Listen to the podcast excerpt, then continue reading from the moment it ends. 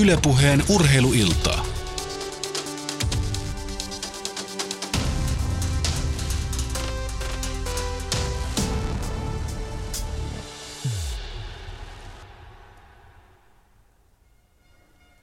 Tämä sunnuntai-ilta Yle Puhe-kanavalla vietetään lentopallotunnelmissa Euroopan mestaruuskilpailut Tuollaisen viikon mittainen rupeama, sitä on tahkottu nyt sitten Bulgariassa ja Italiassa ja vain kaksi joukkuetta on enää jäljellä. Ja nämä kaksi ryhmää ovat Ranska ja Slovenia. Huippu yllättäjä Slovenia on edennyt aina loppuottelu saakka. Vastassa on kova joukkue Ranska, mutta onhan se Slovenia tässä turnauksessa kaatanut sen luokan tekijöitä. On kaatunut maailmanmestari Puolaa, on kaatunut Italiaa välierässä joukkue, joka otti ainoana eurooppalaisena paikan olympiakisoihin maailmankapista. Slovenia on jättiyllättäjä, niin vain ensimmäinen mitali on jo taskussa, onko se hopeaa vai kultaa. Siitä sitten Slovenia ja Ranska vääntävät sitten seuraavan parin tunnin ajan ainakin. Ottelu alkaa kello 20.45 Suomen aikaa ja tällä kanavalla Yle puheessa selviää sitten loppuun asti, että kuka tämän turnauksen vie.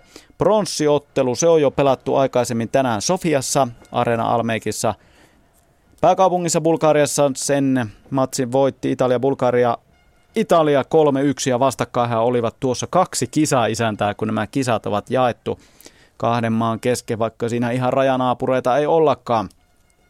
Yleisöä finaalissa on varmasti se reilu 10 000, mitä halliin menee.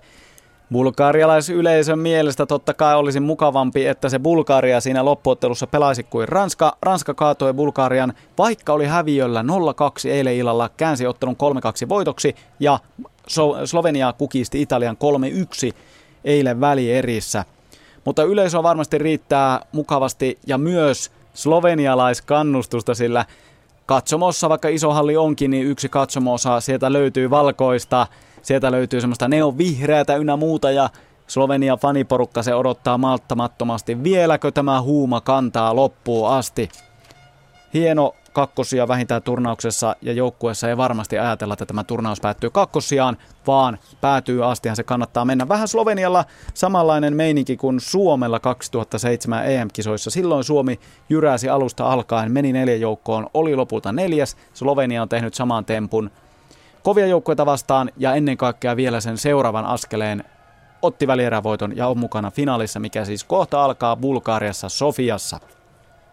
Suomen turnaus se päättyi äh, pudotuspeleihin. Alkulohkohan meni siten, että Suomi voitti yhden ottelun Slovakian. Sitä ennen tuli kaksi ottelua ja niissä pataan ensin Venäjälle 0-3, sitten Serbialle 0-3, Venäjä Euroopan rankingin ykkönen, Serbia Euroopan rankingin kakkonen ja sitten kun se Slovakia tuli pakkovoitto-ottelussa vastaan, niin sen Suomi pystyi voittamaan suoraan kolmessa erässä. Ja samalla voiton myötä varmistui myös se olympiakarsinta paikka ja olympiakarsinta pelataan tammikuun alussa Berliinissä kahdeksan maata Euroopasta mukana, kahdeksan parasta No, Italia pois siitä, koska Italia on olympiapaikkoja varmistanut, mutta kahdeksan siitä eteenpäin parasta maata ja vain yksi olympiakisoihin. Kakkonen ja kolmonen sitten maailmankarsintaan Japaniin siitä turnauksesta. Suomella kova työ siis edessä se paikka ottaa, mutta ennen kaikkea Suomi on siinä turnauksessa mukana ja se Slovakia voitto se ratkaisi. Ja tiistaina tällä viikolla sitten Italia oli vastassa ottelussa pääsystä puolivälieriin. No, Tappio tuli 0-3, vaikka ajoittain Suomi oli hyvin pelissä mukana, mutta ei enää edennyt siitä sitten puolivälierä-vaiheeseen. No, seuraavaksi se olympiakarsita on edessä ja kuunnellaan Suomen joukkueesta ajatuksia sitten, kun mennään jo sinne eteenpäin Olli-Pekka Ojansivu ja Pasi Hyvärinen äänessä. Toimittajana on Petri Sjöblom. Suomen lentisjoukkue nappasi EM-kisosta sen, mitä lähti alun perin Italiasta hakemaan – vaikka tietyssäsi ensimmäisellä pudotuspelikierroksella Italiaa vastaan, Suomi lunasti paikan Euroopan olympiakarsintoihin Berliiniin. Euroopan jättiläiset ovat jälleen tammikuun karsinnoissa vastassa ja pelaajat kyllä tietävät, missä pitää parantaa. Pärjätään oikeasti, oikeasti noita maita vastaan. Meidän pitää saada, vaikka passi ei aina kohdalla, niin pitää pystyä vetämään. Et ei, ei voi aina vaan toimittaa sitä palloa. Et siinä on mun mielestä se suuri, suurin kehityskohde. Et isoja, isoja passeja, niitä pitää saada kuoleen. Mutta jälleenhän se on uusi mahdollisuus. Siellä on neljä lohko, kahdella voitolla todennäköisesti päästään niihin makkeisiin peleihin. Niin millainen mahdollisuus on taas siellä kerran pelaajille? Eikö se ole jokainen chanssi on mahdollisuus vai mitä se meni? Jokainen mahdollisuus, joo. Mutta tota, On se ja kovia pelejä itselle hei, että ne on hienoja, hienoja pelejä ja taas tästä on kiva päästä reenaan ja, reenaan ja pelaan Suomen liikaa ja koittaa vaan tulla kovemmaksi, että pärjää näissä peleissä. Et sehän, sehän tuossa on seuraava steppi itselläkin, että pitää vaan pystyä niinku, tommosia maita, mitkä rupeaa vartioimaan, niin pitää pystyä vaan silti takoon. Se on itsellä nexti, nexti steppi. Olli-Pekka Ojansivu oli Suomen tehokkain pallon tappaja alkusarjan otteluissa, joten uusia sopimustarjouksia alkoi sadella jo turnauksen aikana. Kyllä mä haluan kehittyä vielä pelaajana vaan. Ei se on oikeasti niin kuin, kyllä mä tätä lajia sen verran rakastan, että mä haluan pelaajana kehittyä. Se raha tulee sitten, jos on tullakseen. Paras ja rahakkain tarjous tuli Brasiliasta Sao Paulosta. Ojan sivusta olisi tullut ensimmäinen suomalaispelaaja Brasilian pääsarjassa, mutta siirto kariutui nykysopimukseen Kokkolan tiikerien kanssa. Tiikerit halusi sopimuksen purkamisesta jätti korvausta ja se ei sopinut Ojan sivulle. Berliinissä on kuitenkin uusi näyttöpaikka sekä Ojan sivulle että koko joukkueelle. Suomi pääsee jälleen pelaamaan tuhansien fanien hurmoksessa. En varmasti unohda ikinä, ikinä tämmöistä kokemusta. Vaikka on ollut monessa paikassa, missä tupa täynnä, niin tässä oli vielä jotain erikoista ja näin paljon suomalaisia tuli Italian katsomaan, niin ihan unohtumaton kokemus.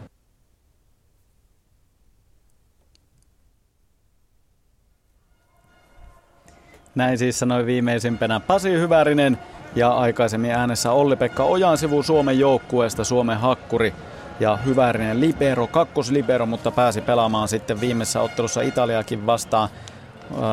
No, ihan siinä ehti toista erää pelata sitten Hyvärinenkin turnauksessa. Lauri Kerminen hän on se ykköslibero Suomen joukkueessa. Joukkueet ennen EM-finaalia he ovat kohta ja pelaajat ennen kaikkea valmiina vielä viimeiset pallojen takomiset kenttään ja kohta sitten esittelyihin ja kansallislauluihin. Vastakkain siis EM-lopputtelussa Ranska ja Slovenia. Suomi voi vielä toistaiseksi vain haaveilla tuosta, että sinivalkoinen joukkue pääsisi mukaan. Mukaan sitten tuohon mitalipeleihin arvokisoissa. Seuraava turnaus siis, kuten jutussa ilmi kävi, niin se on sitten olympiakarsita turnaus, ja se pelataan Berliinissä tammikuun alussa. Ja varmasti suomalais Katsojia on jälleen paljon lähdössä sitten Suomen miesten lentopallomaajoukkuetta kannustamaan, kuten se tuolla nähtiin Italian maalla Busto Arsiziossa, jossa Suomi oman lohkonsa siis pelasi. Torinohan oli se toinen paikka Italian alkulohkoista ja Bulgarian puolella Sofia, missä pelataan mitaliottelut ja välierät, ja sitten Varna se neljäs kisa isäntä kaupunki. Loppuotteluun mennään, pronssiottelu on takana, sen voitti bulgarialaisyleisön harmiksi Italia. Toinen kisaisäntä voitti 3-1, meni 2-0 johtoon erissä, hävisi kolmannen erään, mutta käänsi ottelun suunnan, voitti 3-1. Ja sitten Ranska ja Slovenia ratkaisevat kultamitalin ja hopeamitalin kohtalo. Ja kyllähän Slovenian katsomo-osassa jännitystä riittää ainutlaatuinen tilaisuus. Slovenia, vaikka no eihän sillä kuin pari miljoonaa asukasta, siitä huolimatta laajasti urheilussa ja varsinkin pallopeleissä kelpotasolla Slovenia, mutta tämä on toinen EM-lopputurnaus Slovenia maajoukkueelle ja ajatellaan ihan näitä kaikkia lajeja. 2004 EM-käsipallossa Slovenia oli finaalissa, silloin tuli tappio ja nyt sitten lentopallojoukkue vuosikymmenen myöhemmin sitten pääsee tavoittelemaan isossa turnauksessa mestaruutta. Joukkueiden pelaajat ovat jo sivurajalle ryhmittyneet, astelevat keskelle kenttää ja sitten kohta mennään kansallishymneihin – Slovenia ja Ranska vastakkain Bulgariassa Sofiassa jättisuuressa upeassa hallissa, jossa pelataan sitten tämän turnauksen huipennus.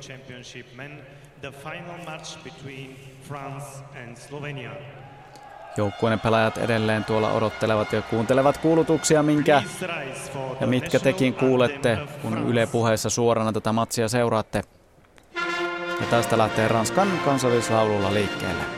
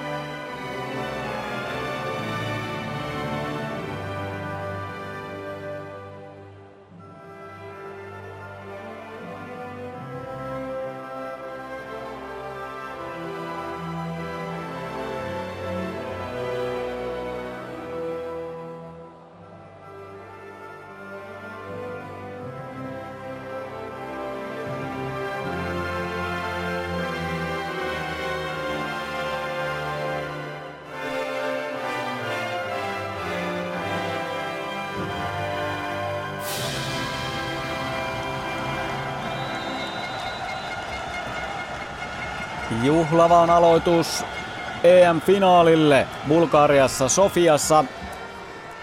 Slovenia jätti yllättäjä pelaa sinisissä asuissa ja onhan siellä sitä iloisen väristä vihreätäkin noissa paidoissa. Numerot on tuollaista neonvihreää ja heti alkaa laulu Slovenian katsomo-osassa. Ranska pelaa vaaleissa oikeastaan ihan kokonaan valkoisissa selkäpuolella olkapäissä on sitten Ranskan lipun värit, on punaista, sinistä ja keskellä vielä lisää valkea libero Ranskalla punaisessa asussa. Se erottuu kyllä hyvin tuosta Ranskan muusta joukkueesta. Ja sitten Slovenialla tuo libero väri paidassa, se on tuollainen jännä lime vihreä, ne on vihreä. Värikästä sakkia katsomossa ja kentällä Slovenia tässä turnauksessa on esittänyt ja ennen kaikkea ennakkoluulottomasti. Ei mitään huolta, vaikka siellä on ollut maailmanmestaria vastassa. On ollut muuten kovaa nippua. On Italiaa juuri olympiapaikan varmistanutta ryhmää, ei mitään. Slovenia on pistänyt pataa joukkueen toisen jälkeen ja Puolaa vastaan puolivälierässä. Slovenia voitti kaksi erää. Puola nousi kahteen kahteen ja kyllähän se siltä vaikutti, että peli on selvä. Vielä mitä. Slovenia löysi yhden vaihteen ja otti välieräpaikan ja Italia vastaan sitten sama homma. Vaikka Italia ajoittain nousi pelin mukaan, voitti toisen erän, niin Slovenia sen kun vaan itse luottamuksella, mikä lentopallossa hurjasti merkitsee, se toi voiton. Italiakin vastaan.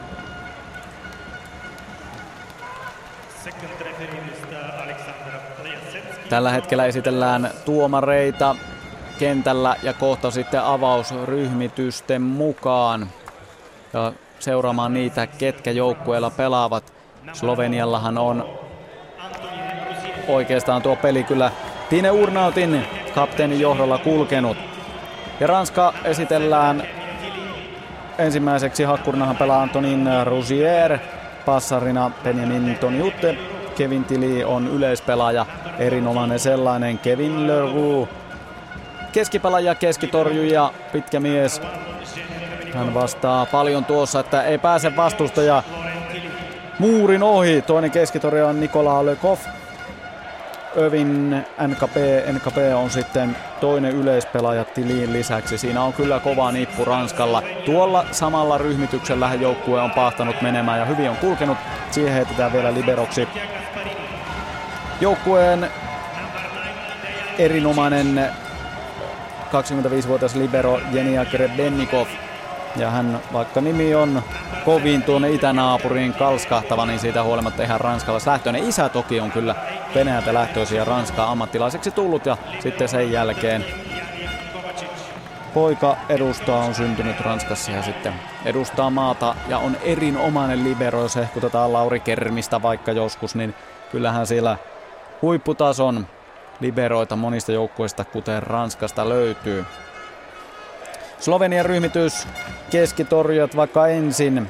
Alen Pajenk on toinen ja sitten Jan Kosamernik. Tuossa on tuo kaksikko keskellä. Slovenialla Mitja Kasparini on hakkuri. Passarina Dejan Vincic. Liberon paikalta löytyy Jani Kovacic yleispelaajat, kovat sellaiset, Clemen Sebui ja Tine Urnaut. Ja Urnaut varsinkin välieräottelussa lähestulkoon pitelemätön. Nappasi 22 pistettä ja kyllähän tuo Kasparini Hakkurikin sitten täydensi 18 pisteellään sitten tuossa välierässä. Siitä mukava voitto Italia, Italiasta. Joukkueiden pelaajat ovat jo kentällä. Tuomaristo käy läpi sen, että pelaajat ovat varmasti oikeassa järjestyksessä, siinä järjestyksessä kun joukkueen valmennusjohto on pelaajat tuohon ryhmitykseen pistäneet. Ja tästä sitten peli saadaan liikkeelle. Tiine Urnaut Slovenian yleispelaaja ensimmäisenä pallo ilmaan ja heittää sen kyllä korkealle ennen tuota syöttöä. Nyt sitten päästään pelin mukaan ja Ranska hyökkää kakkospaikalta ja hyvin hyökkääkin. Rusier Hakkuri tykittää ensimmäisen pisteen Ranskalle. Täydellinen alku. Pallo nousee hyvin passarille ja siitä on hyvä sitten Benjamin Toniutin hakea oikea hyökkääjä siihen tilanteeseen ja Hakkurihan sieltä kaivetaan esiin ja Rusier saa heti onnistumisen, joka puhalsi eilisessä välierässä Bulgaria vastaan jo siinä viidennessä erässä hurjasti, kun Hakkurina sai paljon vastuuta. Syöttö ilmassa ja Slovenia hyökkää Niikeä kakkospaikalta, pallo ei vielä jää, ranskalaiset ensin torjunnasta pallo peliin ja uusi hyökkäys sitten itseltä ja kahteen nollaan. Nikola Lykov hyökkää nopean keskihyökkäyksen ja ei pysty slovenialaistorjunta estämään Ranskan 2-0 johtoa. Erässään pelataan 25 pisteeseen, toki kahden pisteen erolla loppuun ja viimeinen erä on sitten 15 pinnaan. Siinä tuo kuvio ja kolmesta erää voitosta pelataan. Syöttämässä Leroux Kova on hänen hyppysyöttönsä kolme metriin nousee. Slovenia hyökkää nelospaikalta ja tällä kertaa sitten Clemense Bui onnistuu, lyö torjunnan käsiin, mutta Slovenian onneksi pallo kimpoaa rajojen ulkopuolelle omalla puolella ja kavennus yhteen kahteen. Rusier on torjumassa, mutta hänen oikeasta kädestään pallo kimpoaa rajojen ulkopuolelle. Jan Kozamernik keskitorjuja, jolla ei ole ikää vasta kuin 19 vuotta, on näyttänyt sen, että hänet kannattaa vaikka palkata tulevaisuudessa. Hän syöttää vaikean pallopelissä, Ranska hyökkää painavaa Slovenian puolelle ja piste. Vaikea paikka, mutta Kevin Tili onnistuu painamaan oikeastaan nimenomaan painamaan, ei lyömään pallon torjunnan käsistä Slovenian puolelle. 3-1. Ranska saanut erinomaisen alun tähän otteluun. Ranska, joka voitti maailmanliigan kesällä. Oikeastaan ensimmäinen kunnon voitto ranskalaisjoukkueelle kautta aikojen arvokisavoitto, se puuttuu edelleen ja se on tänään hyvä paikka ottaa. Slovenia kyllä hyökkää tässä ensimmäisen erän alussa hyvin, kaventaa kahteen kolmeen. Mitja Kasbarini, hakkuri, tykittää oikealta laidalta hyökkäyssuunnasta kakkospaikalta. Pelipaikathan menevät hyökkäyssuunnassa siten, että ykköspaikka on takakentällä oikea takakulma, kakkospaikka oikealla edessä verkolla, kolmospaikka keskellä edessä, nelospaikka vasemmalla edessä, viitospaikka on vasen takakulma ja kuutospaikka on keskellä takana. Siinä tuo kuusikko. Ranska hyökkää kolmesta metristä, NKP lyö ja lyö torjunnan käsien kautta pallon Slovenian puolelle 4-2. Ranskan pienoisessa hallinnassa tämä ottelu alku on lähtenyt liikkeelle. Eli ensimmäistä erää mennään lentopallon miesten EM-lopputurnauksen finaalissa Ranska-Slovenia, kun tili syöttäjä vaikeuksia on Slovenialla. NKP ei saa palloa jäämään vastapallosta nyt on Slovenian paikka. Hieno lyönti ja pallo jälleen Slovenian puolella. Jälleen vaikeuksia slovenialaisilla. Helppoja virheitä ja Ranska hyökkää. NKP ja lyö pallon kenttään. Upea hyökkäys ja tilanne on 5-2 ihmeellistä sekoilua joka tapauksessa molemmilla puolilla helppoja vastapalloja toiselle puolelle, hyökkäyspaikkoja ja lopulta Ranskan Nkapae onnistuu. Hänellä oli todella paljon vaikeuksia eilen välierässä, mutta nousi neljännen erän lopussa ja viidennessä erässä omalle tasolleen ja sen myötä Ranska käsi ottelun voiton. Jälleen pisteitä Ranskalle, lyönti leveäksi Kasparinilta ihan reilusti ja ehkä tällä yllättäjällä on ehkä hieman nyt hermostunutta peliä tässä alussa ja vähän vellit pöksyssä ei oikein kulje. No, Slovenia haastaa, ottaa videohaaston heti tässä ensimmäisen erän alussa, eli jokaista erää kohden joukkueella on kaksi haastomahdollisuutta. Jos haasto on oikea, niin sitten edelleen se kaksi haastoa pysyy, ja jos on väärä haasto, niin sitten sen jälkeen sen yhden menettää ja kaksi per erä. No, tällä kertaa haasto onnistuu, Ranskan torjunta on verkossa. Ja piste Slovenialle, vaikka lyönti menikin leveäksi. Ja slovenialaiskannustajat, he juhlivat, torret soivat ja hatut heiluvat katsomossa, kun Slovenia saa kavennuspisteen. Clemensebui syöttämässä. Jälleen vastapalloksi nousee. Pallo Slovenian puolella ei jää. Ja sitten hyökkäys nelospaikalta. Torjunta on paikalla, mutta Urnaut onnistuu. Slovenialle pistekavennus 4-5. Torinen käsistä pallo jälleen leveäksi. Se pallo lähtee Slovenian kenttäpuoliskoa kohden, mutta onpa sen verran voimaa lyönnissä, että leveäksi menee. 4-5. Ja Slovenian syöttövuorolla jatketaan. Sinipaidat syöttämässä. Pallo nousee nyt hyvin ranskalaiset ja nopea keskihyökkäys ja kuuteen neljään. Jälleen Lekov onnistuu. Ja heti kun se syötön vastaanotto on riittävän hyvä, että passari Benjamin Toniutti pääsee hyvältä paikalta palloa jakamaan hyökkäjille, niin sitten on Slovenia vaikeuksissa. 6-4. Ja Lyökov on syöttämässä. Hyvin nousee kyllä Slovenialtakin ja nelospaikan hyökkäys ja Urnaat päättää. 5-6. Vaikka alku näytti siltä, että Ranskalla on pieni sellainen etulyöntiasema, niin hyvinhän tuo Slovenia jätti yllättäjä on sitten saanut tämän ensimmäisen erän ja pelin käännettyä ensimmäisellä hetkillä ja niiden jälkeen hyvään vireeseen. Alen Pajenk syöttämässä. Keskitorjuja lähtee liikkeelle ja kova hyppysyöttö menee kuitenkin leveäksi. Hyökkäys suunnassa oikealta ja 7-5 Ranskalle. Ja hieman miettelijänä sitten Pajenk astelee vaihtopenkille ja libero sitten Jani Kovacic tilalle. Pallo ilmassa, Slovenia hyökkäysvuoro, nopea keskihyökkäys, torjunta paikalla. Ranska 8-5 johtoo, iso mies. Kevin Leroux on vastassa. Ja kyllähän Leroux korkealle yltää. Mittaa miehellä 209 ja sitten tuo korkein kohta, mihin mies pääsee, niin 3 metriä 65 senttiä, joten aikamoinen muuri siellä on vastassa. Ja Ranskan puolella ohjeet lentelevät. Valmentaja Laurent Tilly rauhalliseen tahtiin. Ei minkäänlaista hermostuneisuutta niin kuin ei pidäkään. Hänen joukkueensa johtaa 8-5 ja hän antaa pojalleen tarkkoja ohjeita. Muut katselevat siinä vieressä, kun valmentaja isä antaa pojalleen Kevin Tilille neuvoja, että miten pitää pelata. Poika siis yleispelaajan paikalla Ranskan joukkueessa. Ranskalla pieni ote. Siis maailmanliiga ykkönen viime vuonna MM-kisoissa neljäs. Ja EM-kisoissa otetaan tuossa muutama hyvä sijoitus. Pari vuoden takaa Ranska viides ja EM-kisoissa 2009 Ranska oli kakkonen. Voitto puuttuu. Ranskalta syöttämässä passari Benjamin Toniutti. Ja jos oli tuosta Lerouxsta puhetta, niin passari on sitten kyllä lyhyt. Hänellä mittaa vain 183 senttiä. No, eipä tarvi ollakaan, jos syöttää tuolla tavalla, syöttää S. Pallo, se oli hyppylä ja syöttö ja pallo putoaa heti verkkonaan jälkeen todella nopeasti kuin kivi kentän pintaan. Ja ei auta vaikka Tiine Urnaat käy syöksymässä palloa. 9-5, Ranska johtaa avauserää. Slovenia hyökkäyspaikka kolmesta metristä ja Tornia käsistä piste Slovenialle. Eli keskeltä kolmesta metristä Slovenia hyökkää ja onnistuneesti, vaikka torjunta on mukana. Siitä huolimatta hyvin onnistuu. No ei se kyllä se torjunta itse asiassa, kun hidastus pyörii hallissa. Eihän se ole ollenkaan mukana, lähes tyhjältä verkolta pääsee hyökkäämään slovenialainen. Kaventaa 6-9. Mutta Ranska vastaus tulee nopeasti. Toni Utti tarjoilee, Leroux lyö. Keskeltä jälleen nopea hyökkäys. 10-6. Ranska johtaa ensimmäistä erää.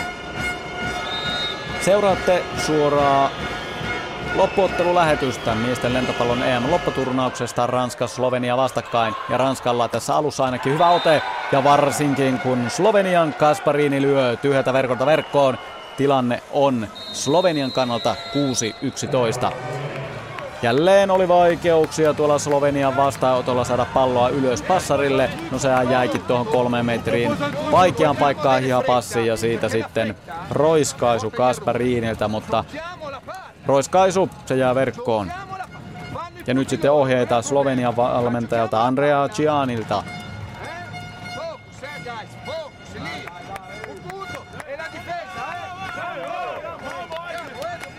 Ja henkeä siellä luodaan Slovenian puolella sinipaidoilla tähän ensimmäiseen erään. Onhan se ainutlaatuinen tilanne slovenialaisilla pelata loppuottelussa EM-kisoissa.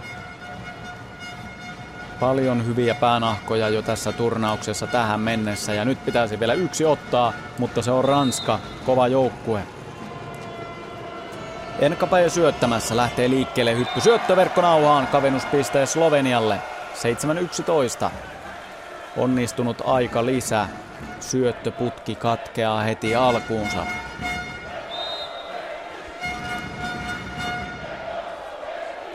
Urnaut syöttämässä 27-vuotias yleispelaaja. Joukkueen henkinen tuki. No, nyt se tuki hieman murenee. Syöttö menee verkkonauhaan ja piste Ranskalle.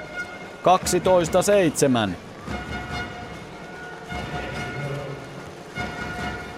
Ja rytmikäs kannustus, ei varmasti lopu tuota Slovenian katsomon osasta tuo kaikki oikeastaan, mikä kuuluu nuo torvet ynnä muut, ne ovat Slovenian puolella. Pallo jälleen pelissä ja vaikeuksia Slovenialla. Suora syöttöpiste ja Ranskalta syöttämässä Kevin Leroux. Hieno syöttö. Ja kun se syöttö lähtee, se on oikein kunnon hypäri, voimalla lähtee. Ei siinä ole paljon aikaa vastaanotossa aikaa miettiä, että miten ne kädet pistetään pallo eteen. Ja se ei ole ilmainen piste, mutta ei hyökkäysyritystä edes Sloveniata. Ja sama mies syöttämässä. Ja jälleen lähtee kyllä hurja pommi. On ehkä puolisen metriä pitkä. 8, 13. Slovenian pisteet ensin. Ranskan puolella on helppo myhäillä ja hymyillä. Alku on ollut hieno. Jan Kosamerniko ehkä vakavampana keskitorja on syöttövuorossa. Hän pompottelee palloon sormilyönnillä kentän pinta ja sitten lähtee liikkeelle vasemmasta reunassa, kun katsellaan hyökkäyssuuntaa. Hyppylö ja lähtee. Ranska hyökkää. Nelospaikalta ei jää. Nyt on Slovenian kavennuspaikka. Hiha passia. Torinan käsistä hän pistee Slovenialle. Clemense Bui onnistuu. Ei ollut helppo paikka. Korkea hihapassi poikki kentän ja kolme miestä on Ranskalla vastassa, mutta niin vain kääntää se Bui. Hyökkäyssuunnassa, kun slovenialaisen silmin katsotaan, niin vasemman puolin maista torjujaa ulkokäteen. Siitä pallo katsomoon ja kavennuspiste 9-13. Hyppylä ja ilmassa. Nyt nousee paremmin Ranskalta ja hyökkäys Rosier ja onnistuu. Hakkuri tykittää torjunnan käsistä pisteen, eihän sitä aina tarvitse suoraan sinne kenttään lyödä sitä palloa. Käy vallan mainiosti, että käyttää sitä torjuntaa hyväkseen. Ja iloiset tuuletukset Ranskan puolta päälle. 29-vuotias Hakkuri menee itse syöttämään ja syöttää pitkäksi. Kavennus 10-14. Slovenian pisteet ensin. Jälleen syöttövuoro vaihtuu ja toinen hakkuri Mitja Kasparini syöttämässä. Ja Ranskan vastaanotossa ollaan tarkkona, kun tuo hakkuri keskittyy erittäin pitkään. Pitää edelleen palloa käsissään, sitten heittää korkealle ilman ja syöttö lähtee ja menee pitkäksi. Pallon mitan verran. 15-10. Ranskalla johtoasema avauserässä. Pelataan siis lentopallon EM-lopputurnausta, finaalia Ranskan ja Slovenian välillä. Ranska on ehdoton ennakkosuosikki. Slovenia on ollut tässä alussa hieman takajoasemassa, vaikka nyt yhden kavennuspisteen saakin Alen Bajenkin lyönnillä. Ranskalaisen liberon Grebennikovin käsien kautta pallo jatkaa vaan matkaa taaksepäin 11-15. Ranskalla kuitenkin hyvä ote tästä avauserästä.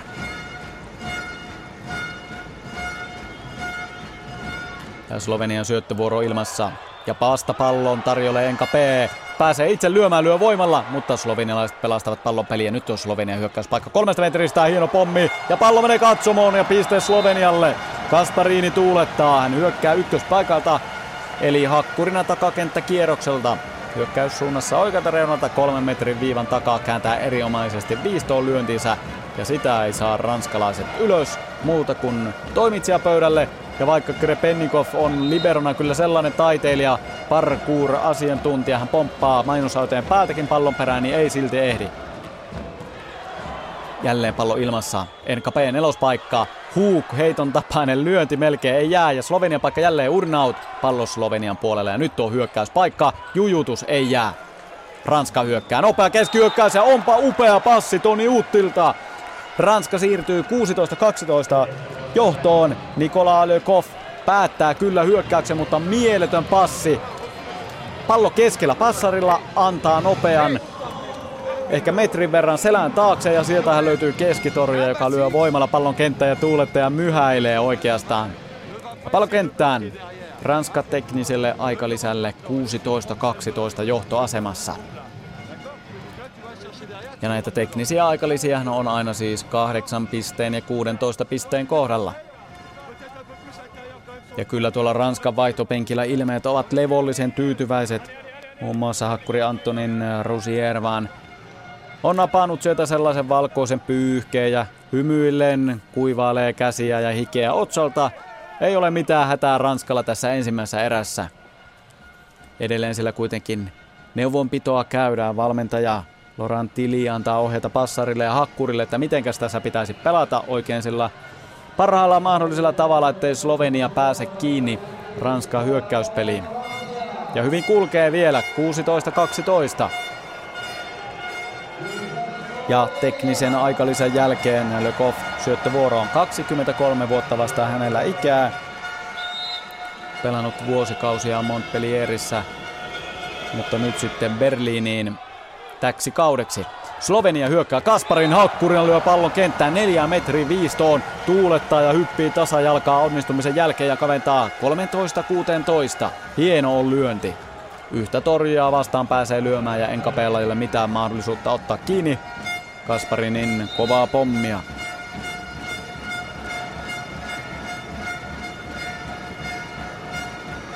Slovenian syöttövuoro ja Pajenk on syöttämässä. Enkape nostaa kolme metriä jää, mutta hän hyökkää itse nelospaikalta ja lyö pisteen Ranskalle.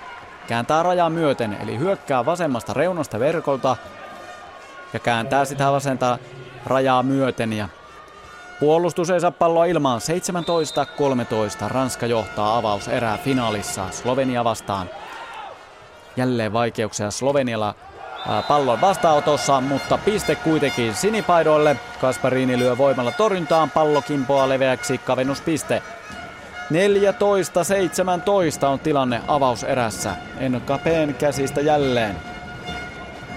Ja Kasparin sen kun tuulettaa.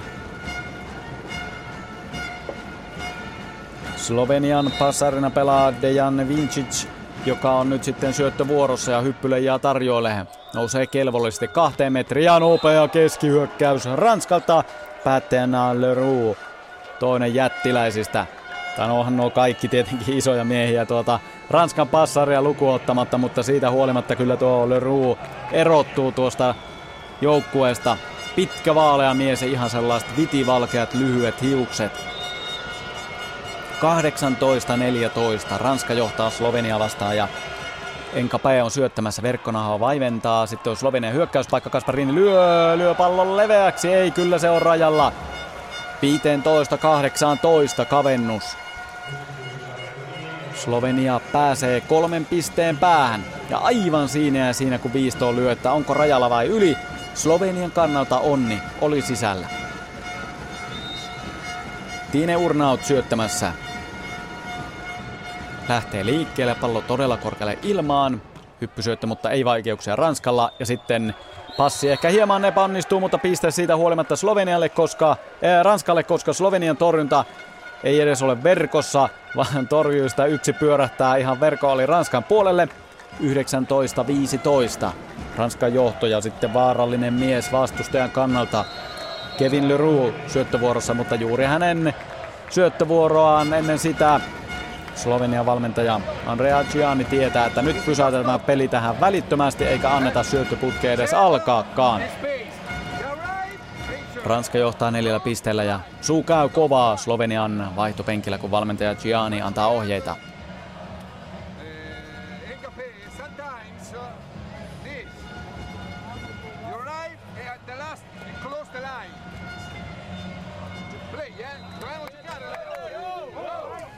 Ja sitten samalla siinä valmentaja Gianni näyttää flappitaulusta ja puhui Enkapeesta, joka siis äskenkin löi rajaa myöten ja sitten tuli ohjeita, pidä raja kiinni, pidä raja kiinni, sinne se lyö.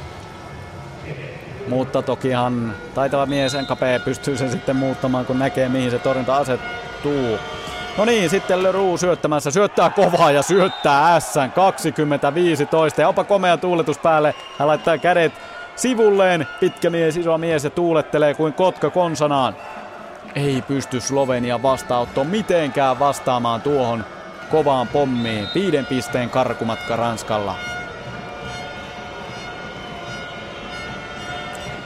Sama mies liikkeelle. Jälleen kova hyppysyöttö tällä kertaa verkkoa edessä kavennuspiste Slovenialle. 16-20. Slovenia vaihtaa kentälle Jan Klobuchar ja Jan Kosamernik pois ja Klobuchar menee syöttövuoroon. Syöttövaihtoa hakee Slovenia. 22-vuotias Ljubljanan mies pääsee tähänkin otteluun finaaliin EM-lopputurnauksessa mukaan ja hyppyleijalla hakee pisteitä. No, lahjoittaa pisteen Ranskalle. Syöttö leijailee pitkäksi. Ja heti vaihto takaisin. 21-16 Ranska johtaa ensimmäistä erää.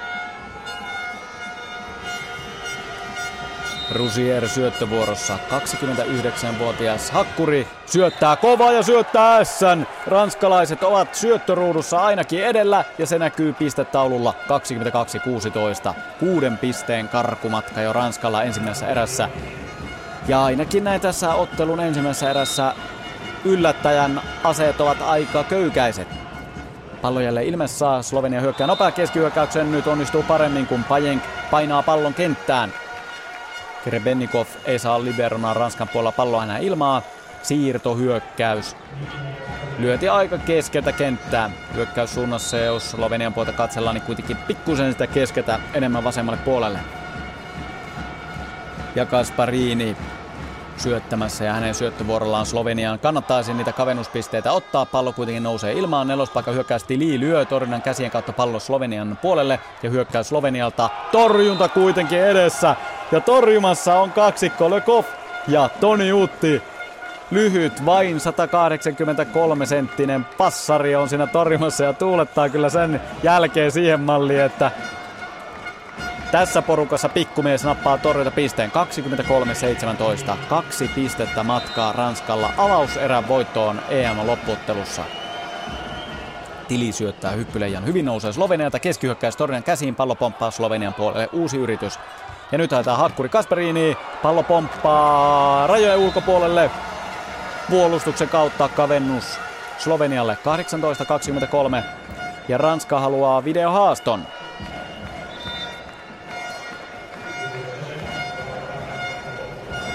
Ranskalaisten mielestä jotain mätää oli Slovenian hyökkäyksessä ja siinä haetaan kolmen metrin viivan virhettä hyökkääjällä, että oliko ponnistushetkellä Lapikas rajalla tai lähempänä verkkoa kolmesta metristä. Ei, nyt se videokuva näkyy, ei ollut lähelläkään. 10 senttiä välissä piste on tulossa Slovenialle. Kyllä. Eli tilanne meni niin kuin piti ja ensin tuomittiin. Kova on slovenialaisten syöttö, mutta Ranska hyökkää, mutta ei jää. Ja Slovenian paikka, passi pelataan Urnautille. Hän lyö leveäksi, eikä osu ranskalaisiin. Eräpallotilanne. Enkape vetää käteensä nopeasti välistä. No, Slovenia, videohaasto peli vaan. Niitä on jäljellä vielä tähän ensimmäiseen erään. Ja sitten mennään videohaastoa kohden. Osuiko pallo torjuntaan? Se tietäisi pistettä Slovenialle ja videoita katsellaan. Semmonen videolaatikko on napattu sinne ja piste Ranskalle. Ei ollut lähelläkään, jäi ainakin kolme, neljä, ehkä viisikin senttiä pallon ja torjunnan sormien väliin. Ensimmäinen eräpallo Ranskalla Slovenia vastaan EM-loppuottelussa. Ja tämä peli, se on Sofiassa, Bulgaariassa ja niitä eräpalloja riittää ihan reilusti ja pallo on jo ilmassa. Nyt nousee hyvin Sloveniata ja nopea keskihyökkäys ja päättäjänä ja Pajenk. Vincic pelaa kyllä nopeasti, hyvästä passista kyllä sellaisen paikan, että se on hyvä hyödyntää. Eroa kuitenkin viisi pistettä joukkueiden välillä avauserässä. Pajenk syöttämässä. Syöttövirhettä ei saa tulla. Pitkään keskittyy keskipelaaja, pompottelee palloa vihreä lattian pintaan, sitten lähtee liikkeelle, hyppysyöttö. Pallo nousee neljä metriä, Ranska hyökkää, Rusier ja lyö kovaa ja lyö ensimmäisen erään ratkaisupisteen. 25-19 Ranskalle avauserän voitto. Aika lähellä näytöstyyliä. Alku oli murheellinen Slovenialle, sitten hieman slovenialaiset peli mukaan, mutta Ranska löysi jälleen sen kuuluisan yhden vaihteen lisää ja ehkä jopa hieman helpokosti voi sanoa. Ranska voittaa avauserän 25-19 tilanne. Hieman otetaan nyt tässä muutaman minuutin erätaolla kiinni näistä suomalaistunnelmista. Tänä päivänä on tullut tieto, että Olli-Pekka Ojansivu, ykköshakkuri, joka pelasi hyvin EM-kisoissa, hän sai huipputarjouksen Sao Paulon lähistöllä pelaavalta Taubateen joukkueelta, mutta Kokkolan tiikerit seura ei päästänyt ojan sivua sitten tuohon brasilialaisseuraan, vaikka sieltä olisi muhkia tili ollut tulossa hakkurille. No, se ei ehkä ole se ykkösjuttu välttämättä, vaan se, että huippusarjassa Brasilian supersarjassa olisi ollut mahdollisuus paikka pelata. No, Ojan sivu ei ainakaan myönnä olevansa katkera tästä asiasta. Totta kai pitää ymmärtää tiikereitä, missä pelaan, että se, että et, et kuinka paljon merkitsee niin kuin, niin kuin koko organisaatiolle. Siellä ollaan kuitenkin se kolme vuotta oltu ja, ja ollaan menestytty ja, ja sitten tota, sit on kuitenkin itse ollut aika, aika suuressa roolissa aina. Et, et totta kai tiikerit haluaa siitä, haluaa sitä korvauksen, minkä osoittautui sit nyt niin kuin niin kuin vaan liian isoksi, että et, et ei sen kummempaa. Puhutaan kuitenkin, kuitenkin aika paljon iso, isommista summista kuin, kuin viikkoraha yleensä on, että tota, puhutaan ihan, ihan kunnon rahasta ja sitten sit totta kai kun puhutaan tuommoista summista, niin pitää olla muunkin valmis, valmis sitten, sitten niin kuin luopuun, luopuun niin kuin sopimuksen arvosta. Et, et, ja sitten kun se summa on niin iso, niin, niin se ei käytännössä ole oikein mahdollista. Et, et sillä ei, ei niin kuin tavallaan ollut vaikea päätös, päätös sitten loppupeleissä. Et jos hoitaa hommansa tyylillä ja, ja totta koittaa tulla vielä paremmaksi, niin varmasti tulee, tulee niin chanceja lähteä. Et ei tässä maailma ei lopu tähän. Kyllä se totta kai hetkellisesti harmittaa, mutta tuossa kun menee illalla vaimon kanssa saunaan, niin eiköhän se löy, löylyssä lähde se, se tota, suuri harmitus sitten pois. Näin kertoi Olli-Pekka Ojansivu, Suomen ykköshakkuri maajoukkueesta. Paikka oli siis lähteä Brasiliaan, mutta tällä kertaa jää sitten haaveeksi. Loukkaantumistilanne brasilialaisseurassa ja Hakkurin paikka olisi ollut vapaana ja vastuuta sitä olisi riittänyt Ojansivulla. Ja myös vaikka Ojansivu olisi lähtenyt tuonne Isoveden taakse pelaamaan ensimmäisenä suomalaisena Brasiliaan, niin siitä huolimatta hän olisi ainakin pykälien mukaan ollut käytettävissä sitten olympiakarsinassa tammikuussa, jossa Suomi on mukana. Kahdeksan joukkuetta siellä, Suomi niin ikää paikalla.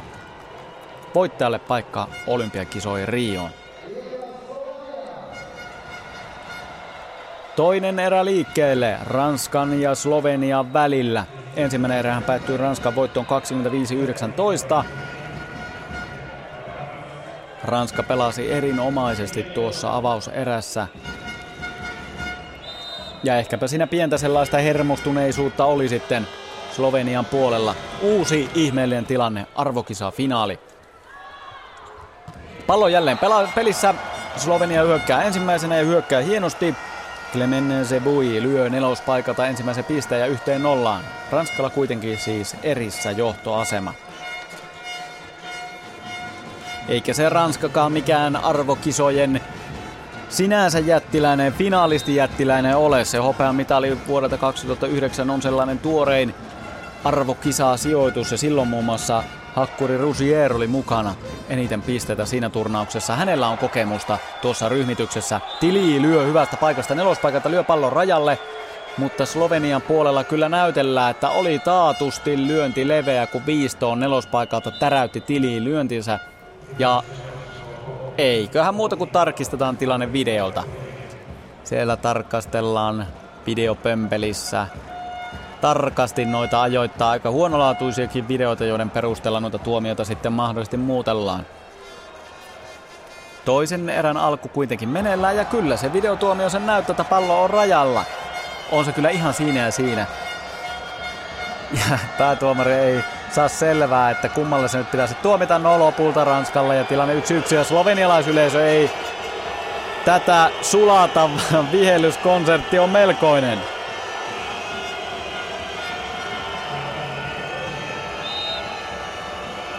Tilanne kuitenkin yksi yksi ja Ranskan syöttövuoro päällä toisen erää alussa ja Ranska voitti ensimmäisen erän. Slovenia nyt on paljon paremmin tässä ottelualussa heti liikkeellä. Toisen erä alku. Se on paljon parempi sinipaidoille, sinivihreä paidoille. Erinomaisesti pelaa Vincic. Pallon kolmeen metriin hyökkääjänä Urnaut. 2-1 Slovenialle. Hakkurinit ja Kasparini syöttämässä hienon hyökkäyksen jälkeen. Kasparinin syöttö ilmassa, pallo nousee aivan verkon päälle ja vastapallosta Slovenialle kolmas piste. Pajenk lyö pallon kenttään ja hän oli ensimmäisessä erässä ihan kelpo vireessä, kun noita hyökkäyspaikkoja ajatellaan. Neljästä yrityksestä kolme onnistumista ja nyt sitten yksi lisää, kun vastapallosta oli niin hyvä tarjoilu. Kahden pisteen karkumatka Slovenialla.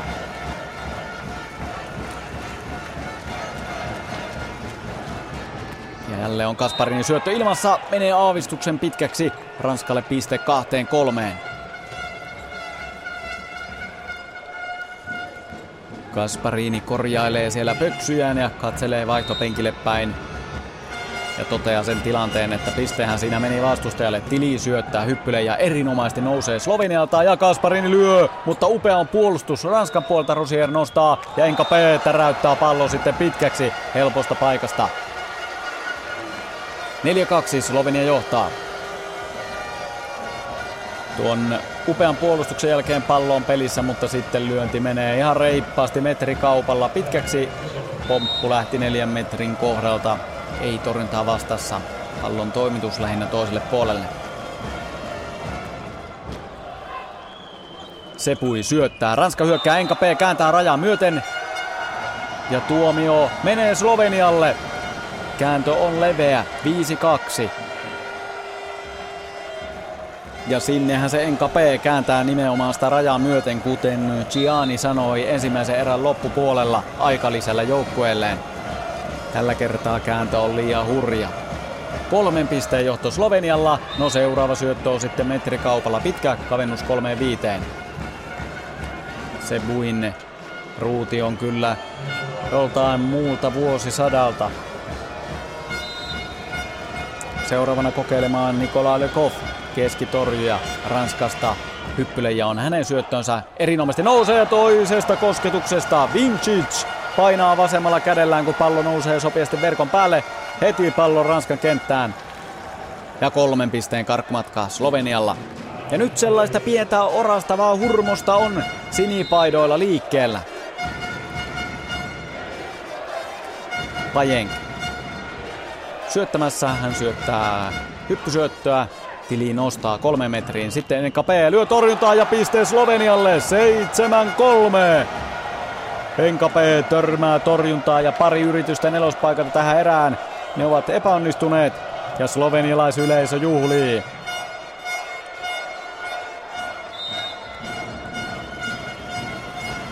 Pajenk jatkaa. Hän pelaa ammattilaisena Puolassa huippuliikassa. Sieltä on hyvä taito ja kaivaa esille nä- tätäkin turnausta varten. Rusier lyö Ranskalta, mutta hieno on puolustus Slovenialta Kasparinilta. Nyt on hänen vuorossa hyökätä, ei jää. Ja Ranskan paikkaa. Enkape torjuntaan! Enkape täräyttää torjuntaan. Ranska haluaa heti videotuomion. Jos Slovenia pisteen saan, tilanne on 8-3. Mutta tarkastetaan, tarkastetaan. Enkape näyttää heti lyöntinsä jälkeen. Pallo meni siis torjuntaan siitä Ranskan puolelle mutta Ranska haluaa haastaa verkkokosketusta, eli ranskalaisten mukaan torjunta oli verkossa. Mutta eihän se ole se verkossa sitä kosketusta ja piste Slovenialle 8-3 tilanne. Ja ranskalaiset ovat ihmeissään ja päävalmentaja Ranskalta Laurent Tilly. Mutta kyllähän on aika kivikasvoinen, kylmähermoinen mies, eikä tässä pidäkään hermostua.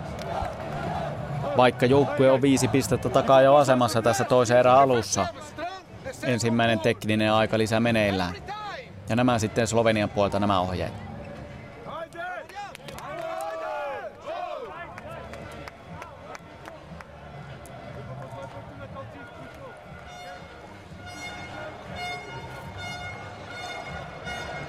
Tekninen aika lisä alkaa olla takana. Ainakin Slovenian pelaajat totta kai kun peli kulkee, he haluavat heti takaisin kentälle. Kuusikko norkoilee jo sivurajan tuntumassa. Ranskan puolella odotellaan mieluummin pidempään ja pitkitetään ja häiritään vastustajan syöttövuoroa tällä tavalla.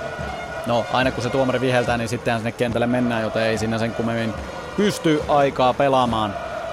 8-3 Slovenia johtaa toista erää. Ranska voitti ensimmäisen. Ja Pajenk syöttämässä hurmioituneen slovenialaisyleisö edessä. Ranska hyökkää, Enkape lyö kovaa, mutta ei jää pallo vieläkään kenttään. Slovenia on ruvennut pelaamaan ehdottomasti, mutta Ranska ottaa torjunta pisteelle ruuon paikalla. Neljään kahdeksaan. Vaikea hiha passi, kaukaahan se tuli ja vaikea paikka oli lyödä joukkueen tähtipelaajalla Tine Urnautilla, mutta ei onnistu. Ja Ranska syöttövuorossa. Slovenia nopea keskihyökkäys ei jää. Nyt on tämä puolustuspeli parantunut molemmilla joukkueilla. Rusier yrittää jujuttaa. Tornen kautta pallo putoaa Slovenian puolelle. Ranska nousee viiteen kahdeksaan. ja Ranskan kannattaa, kun ajatellaan tilannetta, niin kyllähän tätä eroa kannattaa nyt aika nopeasti kuroa umpeen. Te ihan erän loppuun asti mene tällaisella isolla erolla ja nythän se enää onkin kolme pinnaa. Joukkueen kapteeni Benjamin Toniutti syöttämässä. Passari Hyppyleija kahteen metriin nousee. Ja Hakkurille pelataan, mutta upea puolustus kyllä Krepennikovilta. Uusi Slovenian paikka. Nelospaikka hyökkää suurnautua pallon kenttään. 9-5. Ensi yritti Kasparini kovalla pommilla lyödä palloa kenttään väkisin, mutta kyllä Ranska on tuota sitkeää puolustustaistelua hilannut ylemmälle tasolle. Niin on myös tehnyt Sloveniakin. Vincic passari syöttää Hyppylejä. Hienosti nousee Ranskalta ja sitten Enkape lyö, mutta upea puolustus Slovenian puolella pallo verkon päällä. Pomppaa Ranskan puolelle, NKP passaa, passaa nelospaikalle. Torjunta paikalla, mutta pallo leveäksi ja piste Ranskalle. Siinä oli taistelu pallo verkonaan päällä, mutta slovenialaiset päivittelevät tilannetta. He haluaisivat epäpuhtaan kosketustuomion itselleen, kun NKP passaa hyppypassi. Ehkä se hieman näytti, että siellä sormien pohjalla aika pitkään se pallo pysyi, mutta tuomaristo tuomitsee tilanteen Ranskalle. NKP on syöttämässä kovaan syöttö, nousee kuuteen metriin. Ja sitten Hakkuri Kasparinilla paikka Urnaatkin lyö, ei saa jäämään. Ja Ranskan paikka Rusier lyö torjuta ja pallo putoaa Slovenian puolelle. Ranska nousee jälleen, nyt eroa kaksi pistettä. Nyt on upeita puolustuksia molemmilta puolilta. Tässä edellisessä pallossa Toni Utti nostaa hurjan pommi, joka tuli kakkospaikalta viistoon. Sieltä vaan passari nostaa pallon erinomaisesti peliin. Ja Enkape on syöttämässä edelleen. Lähtee liikkeelle ja kova syöttää pitkäksi. Kyllä, pitkä se on ja piste Slovenialle 10-7.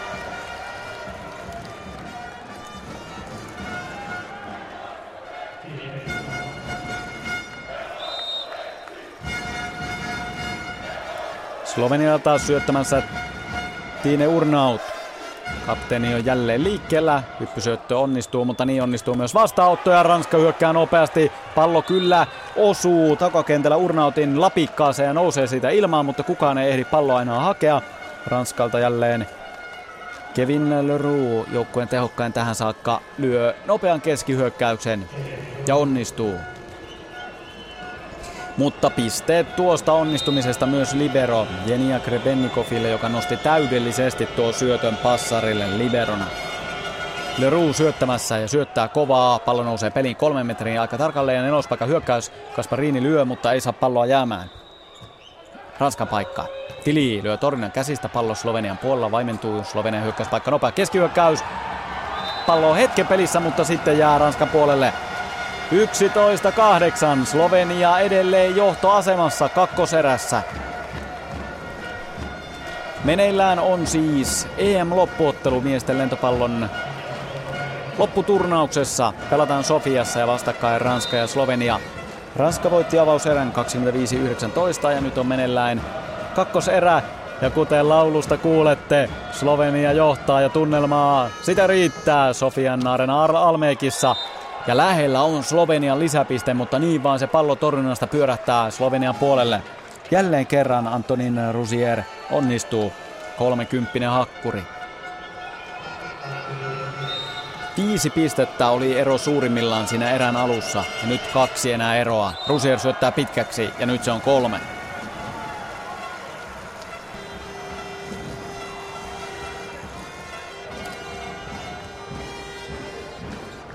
Slovenia jatkaa syöttövuorossa tuon vastustajan epäonnistumisen jälkeen. Mitja Kasparini oli ainakin avauserässä kohtelias, kun Rusier syötti pitkäksi, niin Kasparini tärätti niin ikää pallon liian kauas. Hän rauhoittuu pitkän aikaa ja sitten liikkeelle löysempi syöttö. NKP syöksyy pallon pelin nelospaikan hyökkäys. Tili joutuu jujuttamaan, mutta pallo ei jää kenttään. Upeasti slovenialaiset pelaavat pallon vastapuolelle. Ranskan hyökkäyspaikka, nopea keskihyökkäys, ei jää sekä ja Slovenia iskun paikka. Iskua haetaan nelospaikalta torjunta paikalla ja siitä pallo putoaa slovenialaiseen ja kenttään. Ranska vie tuon taistelun, kaventaa 10-12. Ja kyllä se myhälyttää Andrea Gianniakin. Ja siinä Slovenia pääsi hyökkäämään sellaisen paikan, että silloin pitäisi lyödä luu kurkkuun ja piste, mutta Klobuchar ei onnistu. Ranska edelleen kahden pisteen takaa jo asemassa ja syöttövuoro on Kevin Tilly. Hän on ollut vuodesta 2012 joukkueessa mukana. 24 vuotta on ikää ja isä nosti pojan joukkueeseen ja on kannattanutkin nostaa. Suoraan syötöllä kavennuspiste. Hyppylejä on liian vaikea. 11-12. Ja Gianni, joka äsken hymyili, nyt ilme on vakava italialaisvalmentaja. Luo uskoa Slovenian joukkueeseen, mutta ihmettelee sitä, että eikö ne pallot nouse nyt sitten kunnolla peliä. Jälleen uusi syöttö ilmassa. Nyt nousee jo paljon paremmin. Nelospaikka hyökkäys ja piste Slovenialle. NKP ei saa millään palloa enää ylös. Kurnaut lyö. Lyö viistoa NKPn polveen oikeastaan pallon.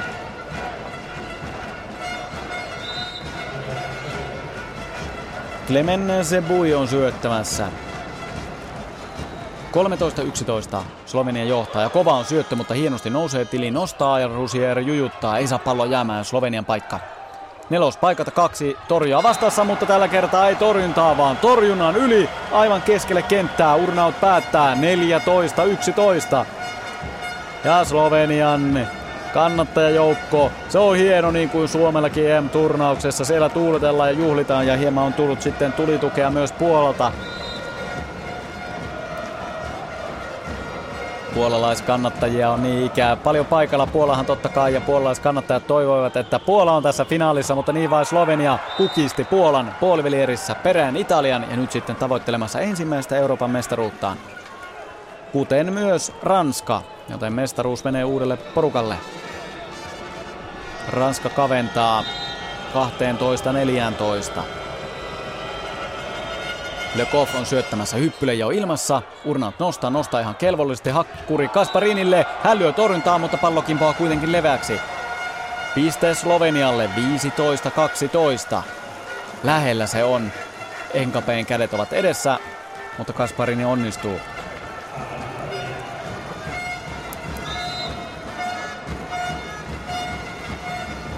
Ja sitten Pajenk syöttämässä. Alen Pajenk keskitorjuja on liikkeellä jo. Hyppysyöttö.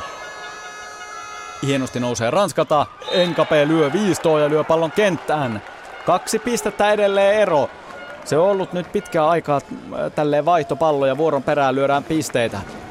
Erään loppu lähestyy. Silloin isot joukkueet, ne erottuvat sitten niistä heikommista. Kumpi se on nyt sitten tässä kakkoserässä?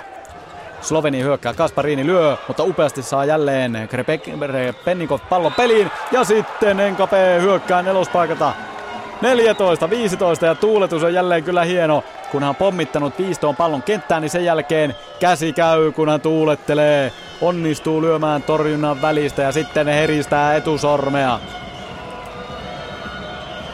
14-15. Toni Utti syöttämässä hyppyleija, hyppyleija. Ihan kelvollisesti nousee keskihyökkää Slovenialta, mutta on se lyönti sisällä. 16-14 ja tekniselle aikalisälle kahden pisteen johdossa Slovenian kannalta. Lähellä on, että Slovenian hyökkäys olisi mennyt leveäksi, mutta ei kuitenkaan. Ja ohjata jälleen sitten Slovenian valmentajalta Andrea Cianilta.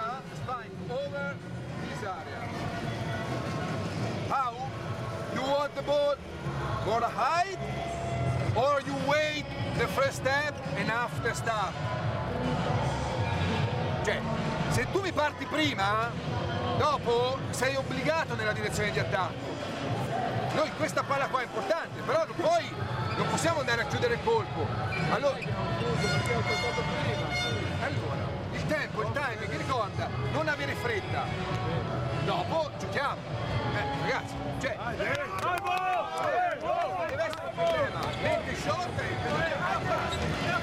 Ja Gianin kielikin vaihtuu kesken selityksen. Ohjeet menivät Clemen Sebuille yleispelaajalle, miten pitää pelata ja saada palloa peliin. Ja minne palloa lyödä, mutta siinä on hyvä vaihtaa kieli vaikka italiaksi kesken kaiken. Kyllä ne viestit varmasti perille menevät. Vinicic menee syöttämään Slovenialta. Hyvin nousee Ranskalta keskihyökkäys. Juju yrityspallo ei mene kenttään, ei millään. Mutta lopulta sen Ranska se pisteen saa. Kavennus 15-16. Tällä kertaa Leroux ei lyö keskeltä nopea hyökkäystä. Yrittää jujua. Upeastihan sitä palloa sieltä Kovacic hakee Libernaa peliin, mutta ei onnistu. Slovenia vaihtaa samalla kun NKP menee syöttövuoroon. Hieman vaikeuksia, vain kolme onnistumista kymmenestä tähän mennessä tässä finaalissa. Kova on syöttö, vaikeuksia Slovenialla, vain sormilla pallo Ranskan puolelle. Ja nyt on Ranskan paikka. Rusier lyö torjuntaan. Slovenia ottaa pisteen, menee johtoon 17-15. Siinä oli Ranskan paikka napata tasoituspiste, ei sitä ottanut. Slovenia vaihtoja takaisin. Kasparini kävi yhden pallon verran vaihtopenkillä. Alensket sai hakkurivastuuta, mutta nopeasti takaisin. Tine Urnaut syöttämässä. 27-vuotias Trentino mies Italiassa. Hän pelaa ammattilaisena. Kova hyppysyöttö, mutta Libero Ranskalla upea hieno nosto. Ja Enkape, Tili hän sieltä hyökkää nelospaikalta ja lyö pisteen. Kavennus 16-17. Vaikka tämä toinen erä on koko ajan edennyt Slovenian hienoisessa hallinnassa, niin tuntuma on kuitenkin jotenkin sellainen, että Ranskalla ei ole hätää tässä erässä. Alun jälkeen se on kurannut eroa kiinni. Pitkään se oli siinä kahdessa pinnassa, no välillä kolme, välillä kaksi, ja nyt se ero on yksi pinna, kaksi pinnaa. Ranskalla on taitavia, itseluottamusta uhkuvia pelaajia. Slovenia hyökkää kolme vastassa, ei jää. Ranskan tasoituspaikka, Enkape lyö suoraan toista verkkonahan kautta, pallo pomppaa taaksepäin ja piste Ranskalle. 17 tasan. Rohkea ratkaisu, kolme metrin viivan takaa suoraan toista kosketuksesta. Torjuntalle paikalla lyönti osuu verkkonauhaan ja siitä sitten Vincic passari yhdellä kädellä yrittää pallon saada peliin, mutta ei onnistu. Ja tasaa tilanne.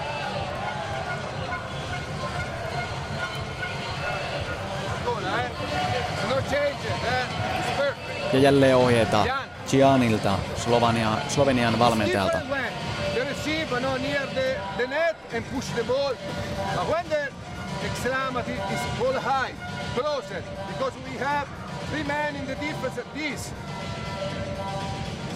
eh? Dai. Oh, guys!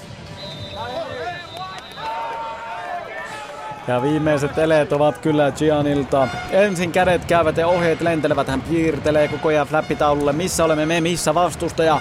Ja pitkän selityksen jälkeen pysäyttää, näyttää käsillä. Ei hätää, rauhoitutaan, viedään tämä erä. Ranska ja Slovenia vastakkain miesten lentopallon loppuottelussa. Suora lähetys Yle puheessa meneillään. Ensimmäinen erä Ranskalle 25-19, toinen tilanteessa 18-17 Slovenialle, kun Leroux syöttö verkkoon. Ja hän hieman siinä tuskailee. Slovenia vaihtaa kentälle Jan Klobuchar syöttämään ja Kosa Mernik menee penkin puolelle.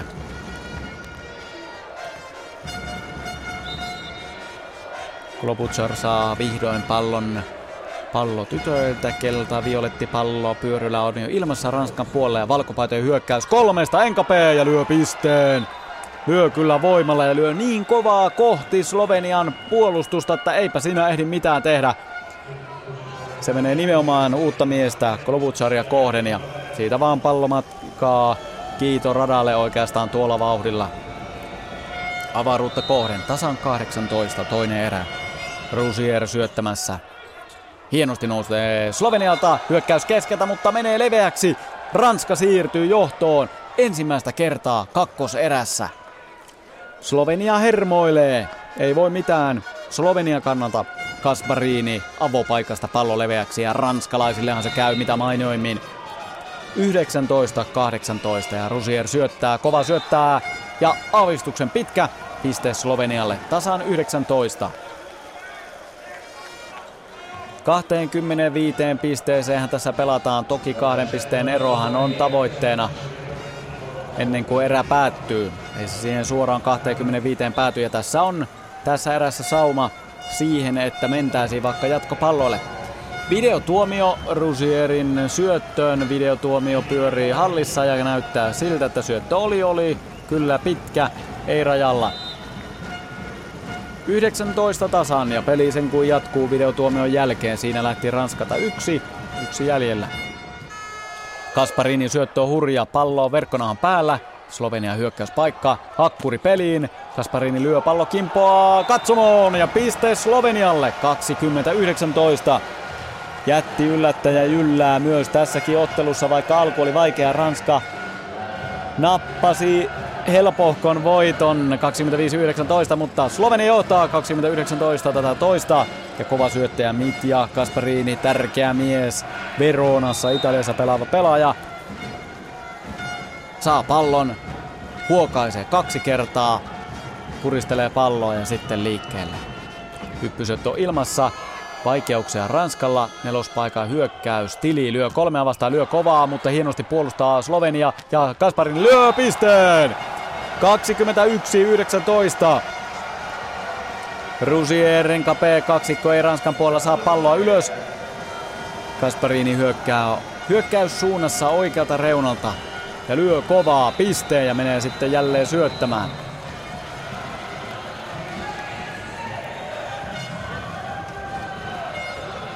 Ja Ranskan puolella tiedetään, että nyt kannattaa peli pysäyttää nopeaan tahtiin ja aika lisää ja nämä ohjeet tulevat Ranskan puolelta.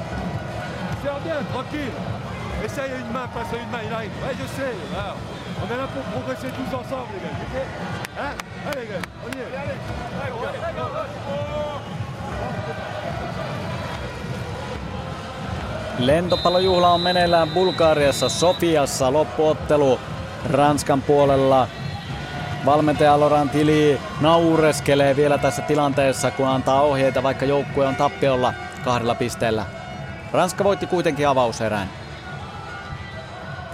Ja kyllä on upea tunnelma käynnissä hallissa, missä pelataan kultamitalleista. Hopeaa vähintään tulee häviäjälle. Slovenialla ei ole vielä aikaisemmin mitalia lentopallosta, nyt se tulee. Mutta kun kerran näin hyvin on mennyt, niin mikä siinä vaikka vetää päätyy asti ja ottaa se kultamitali. Aikalisä tuotti kuitenkin tuloksen Ranskan kannalta. Kasparinin syöttö on leveä. 20-21. Kevin Tili syöttämässä. Hän lähtee varovaisesti liikkeelle, hyppy leija. Hyvin nousee, no aika verkkonahan päälle ja piste Ranskalle. Ei, kyllä se pyörähtää kuitenkin sitten Slovenia eduksi. Ja siinä oli kyllä nyt helppo paikka Ranskalla Ota niin vain, pallo pyörähtää torrinnan ja verkon välistä Ranskan puolelle.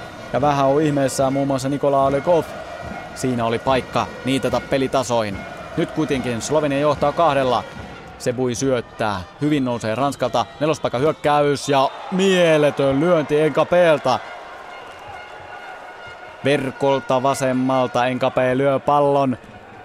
Sehän menee suorastaan se menee aika tarkalleen kolmeen metriin, eli todella jyrkästi lyö tuo huippu yleispelaaja Ranskan joukkueesta. Ranska pinnan tappiolla. Slovenialla mainio tilanne tässä kakkoserän loppuvaiheella. Mennään aivan ratkaisuhetkiä. Lekov syöttämässä Passari Toni Utti meni penkille lisää torjuntavoimaa penkiltä ja Slovenia hyökkää nelospaikalta. P puolustaa, mutta pallo nousee kauas ja piste Slovenialle. 23-21. Slovenialla enää kaksi pistettä matkaa kakkoserän voittoon. Sieltä se vain turnauksen jätti yllättäjä on kavennut ja kuronut ensimmäisen erän haavat pois ja nyt sitten Slovenia enää kahden pinnan päässä kakkoserän voitosta. Ja slovenialaisyleisö, se pomppii omassa katsomon osassaan. Pitää hupia, kun Jan Pokersnik tulee penkiltä syöttövuoroon. Enkape nostaa sormilla vaikeuksia, mutta hän hyökkää nelospaikalta, lyö torjuntaa, pallo yhä pelissä Ranskan puolella. Rusier hyökkää kolme metrin viivan takaa, painaa pallon torjunnasta vaan toiselle puolelle, aivan verkkonahan päällä ja Slovenia ottaa pisteen. 24-21. Verkkotaistelupallo ja se kääntyy sinipaitojen puolelle. Urnaut, kapteeni, nostaa tasoaan erän loppuhetkillä. Ja eräpalloja riittää Slovenialla. Ranska ottaa aika lisään kuitenkin ennen kuin erä päättyy.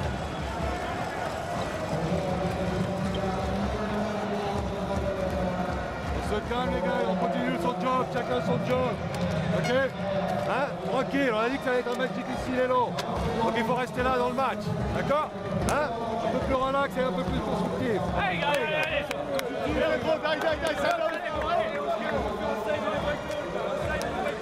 Aikalisä Ranskalta on takana. Siinä menivät viimeisimmät ohjeet. Tilanne on Slovenian kannalta erinomainen. Eräpalloja riittää. Toista erää pelataan Ranskan ja Slovenian välillä. Ja Pokersnik edelleen syöttämässä. Hän heittelee palloa ilmaan, ottaa sitten pallon haltuun ja liikkeelle hyppylee ja menee verkkoon ja piste Ranskalle. 22-24. Mutta vaikka Slovenia ei saanut erää poikki, sillä on vielä monta mahdollisuutta. Seuraava katkon paikka on edessä nyt, kun Benjamin Toniutti on syöttämässä ranskalaisista. Slovenia pääsee hyökkäämään. Ja sieltä se syöttö lähtee ilmaan hyppyle ja vaikeuksia, vaikeuksia kolmeen metriin. Urnaut lyö, torjuta vastaan, pallo yhä pelissä. Ranskalaiset pelastavat kerran. Enkape nelospaikata, ranskalainen jujuttaa pallon kenttään. 23-24 ja Ranska enää pisteen päässä. Siitä huolimatta edelleen eräpallotilanne Slovenialla. Mutta se vaatii se erään päätös nyt hyvää vastaanottoa Slovenialta. Mutta Slovenia ottaa sitten aika lisään ja painetta sitten Ranskan syöttäjälle Toni Uttille. Ja nämä ohjeet kuuluvat sitten jälleen Slovenian penkiltä ja Gianilta päävalmentajalta.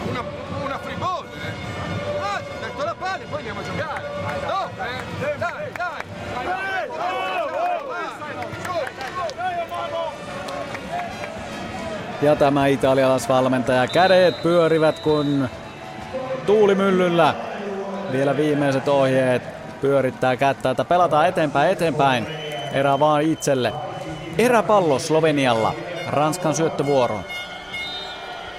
Vain pinnaero. Ranska on pakko voittaa tämä Slovenia pisteellä erävoittoa. Ja Urnaat lyö torjuntaa, pallo yhä pelissä. Slovenialaiset taistelevat, syöksyvät pallon peliin, mutta ranskalaisten paikka hyökätä tasoittaa. Nelospaikka, Enkape lyö pallon kenttään.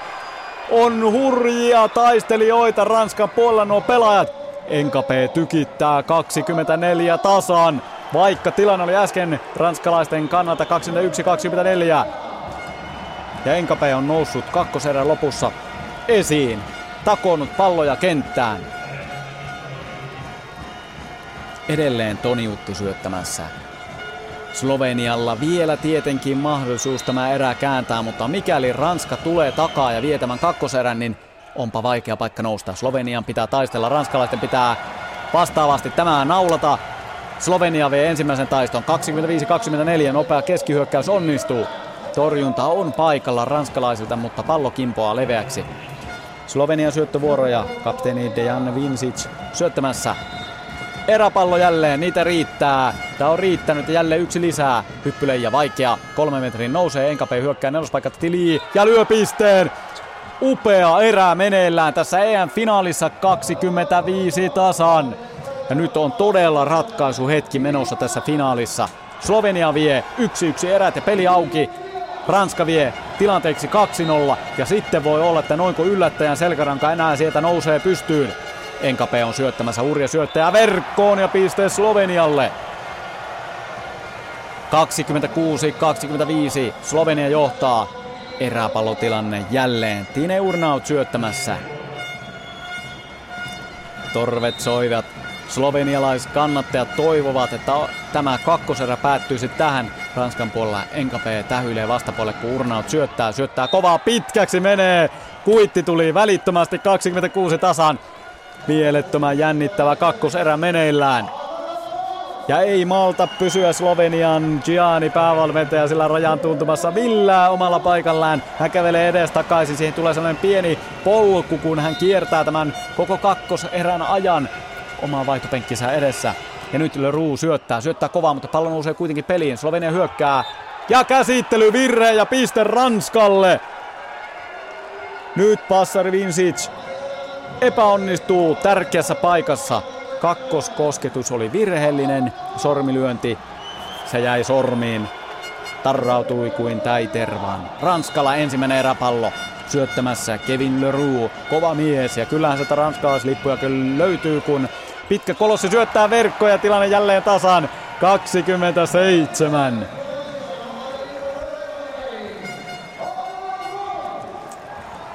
Onhan tässä nyt tarjottu ratkaisua molemmille joukkueille. Enemmän Slovenialle. Nyt Jan Kosamernik syöttämässä. Mutta nyt ei ole eräpallotilanne. Tasan 27. EM-finaali. Ranska, Slovenia, kakkoserä.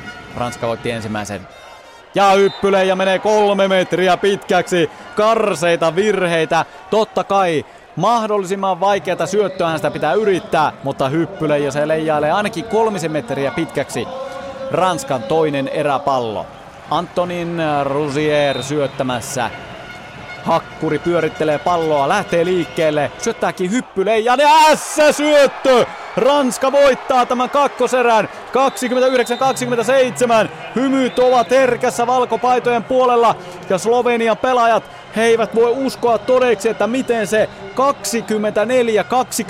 24-21 johto oikein se hävisi jonnekin kuin hiekka sormien välistä. Ja vähän on ehkä sellaista pientä päänpainumista ilmassa Slovenian puolta. Ranskalaiset sen kuin myhäilevät ja tuulettavat. S-syöttö hakkuri Rusierilta.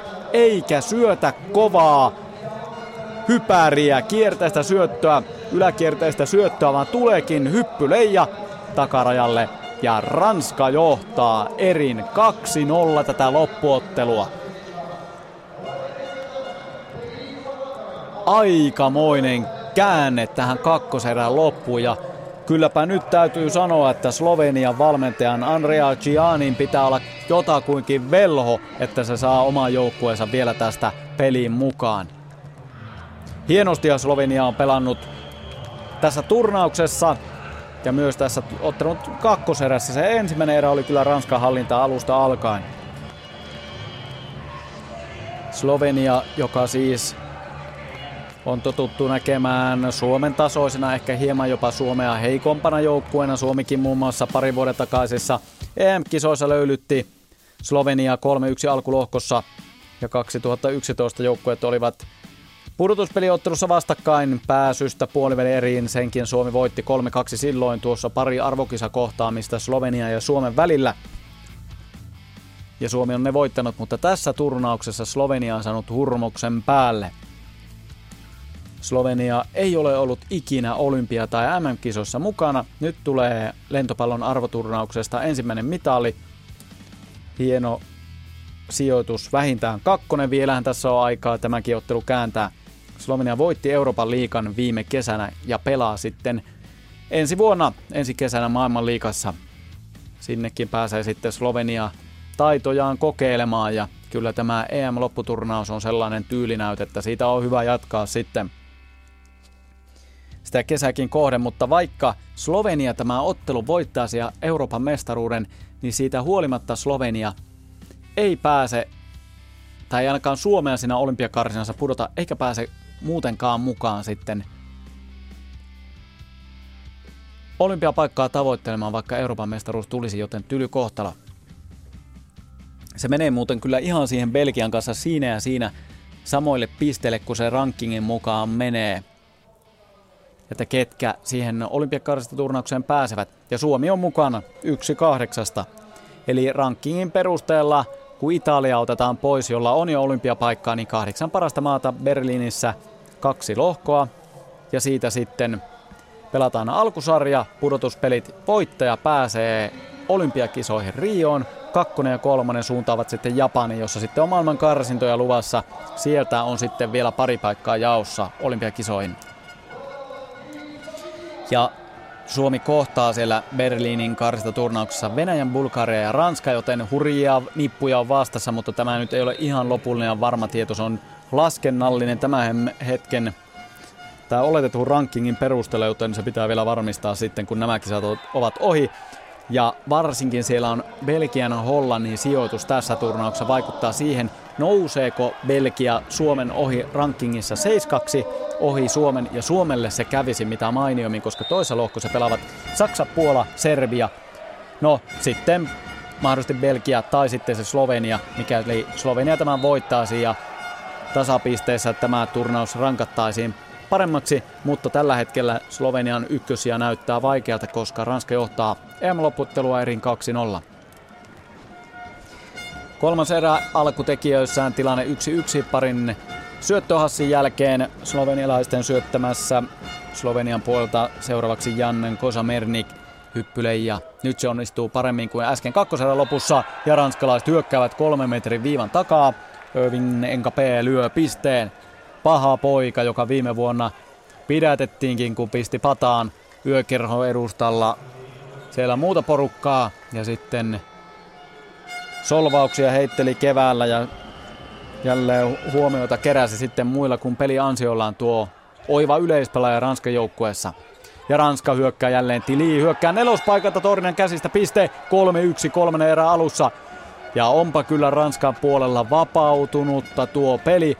Heillä tuntuu olevan peli näpeissään, ei mitään hätää tässä vaiheessa. Tilanne 3-1.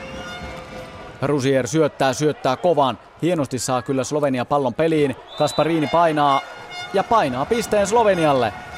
No ranskalaiset siinä ihmettelevät, että mitä ei osunut sormiin, mutta kyllä se nyt taisi osua.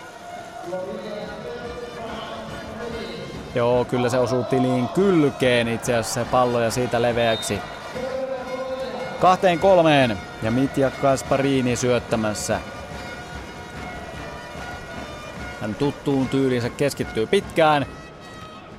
Hyppysyöttö on tällä kertaa löysä ja Ranska pääsee hyökkäämään. Pallo jää, Slovenia puolustaa ja sitten Kasparini hyökkää kolmesta, lyö kovaa. Pallo kimpoaa Slovenian puolelle. Hieno puolustus, mutta nyt on sinipato hyökkäyspaikka kolmesta metristä Urnaut. Ei jää sekään. Rusier pelastaa Enkape lyö pitkäksi, eikä osu torjuntaan. Piste Slovenialle ja tilanne on tasan 3-3. Tasaisesti mennään kuitenkin tätä kolmatta erää. Ranska siis voittanut kaksi erää tähän mennessä loppuottelussa 25-19, 29-27, vaikka siinä oli Slovenialla tusinan, puolen tusinan verran eräpalloja, mutta ei pystynyt Sloveniasta käyttämään. Ranska hyökkää kolmesta metristä, Rusier lyö voimalla Torinen käsiin, siitä pallo katsomoon ja piste Ranskalle 4-3. Valkopaidat johtavat. Ja vaikka Ranska on voittanut maailmanliikan, pärjännyt viime vuosina MM-turnauksessa ja M-kisoissakin kohtalaisesti, niin olympiakisat ne ovat viime kisojen aikana kiertäneet valko-puna-sinisiä. Ei Pekingissä eikä Lontoossa Ranska mukana, mutta nyt sitten tästä turnauksesta ei sitä olympiapaikkaa ei ole iloa, mutta pääsee ainakin hyvällä itseluottamuksella sitten siihen karsiturnaukseen. Ja lisää itseluottamusta, kun Enkape lyö Tornian käsistä pisteen. Ja ehkä hieman semmoinen ennakoiva on Mitja Kasparinin ele, kun hän istuu mainosaidan vierellä, yritti hakea palloa peliin, huokaisi ja pää hieman notkahti. Ranska vie loppuottelua. 5-3. Kolmas erä erohan ei ole paljon mitään, mutta se ote, elekieli, itseluottamus, se tuntuu olevan Ranskan puolella tällä hetkellä. Slovenia hyökkää keskeltä, lyö pallon pitkäksi, ei osu torjuntaan, ei osu liberoon Jenia Grebennikofikaan. Ranskalainen näyttelee vastapuolelle, ei osunut minulle, ei minun sormi osunut missään nimessä, mutta Slovenia haluaa videotarkistuksen torjuntaa lähtee Slovenia sitten haastamaan, että osuiko torjunnan sormiin pallo vai ei. Ja tarkasti tilannetta katsotaan videoista. Ja tuomaristo pyörii ihmeessä ja odottaa, että mistä se virallinen tuomio saataisiin. Ja piste menee Ranskalle ei se osu sormiin. Nyt se videokuva myös näytetään siitä torjuntatilanteesta. Samoin tein Slovenia ottaa aika lisän. Nyt pitää keksiä, kun Ranska on kolmen pisteen karku matkalla kolmoserä alussa. Ja Andrea Ciani äänessä. Se siamo arrivati qua perché abbiamo tutte le potenzialità e perché abbiamo giocato di squadra, disciplina e atteggiamento, sempre. Sempre e dobbiamo giocare sempre così, non diversamente. Questa è una partita lunga, molto lunga.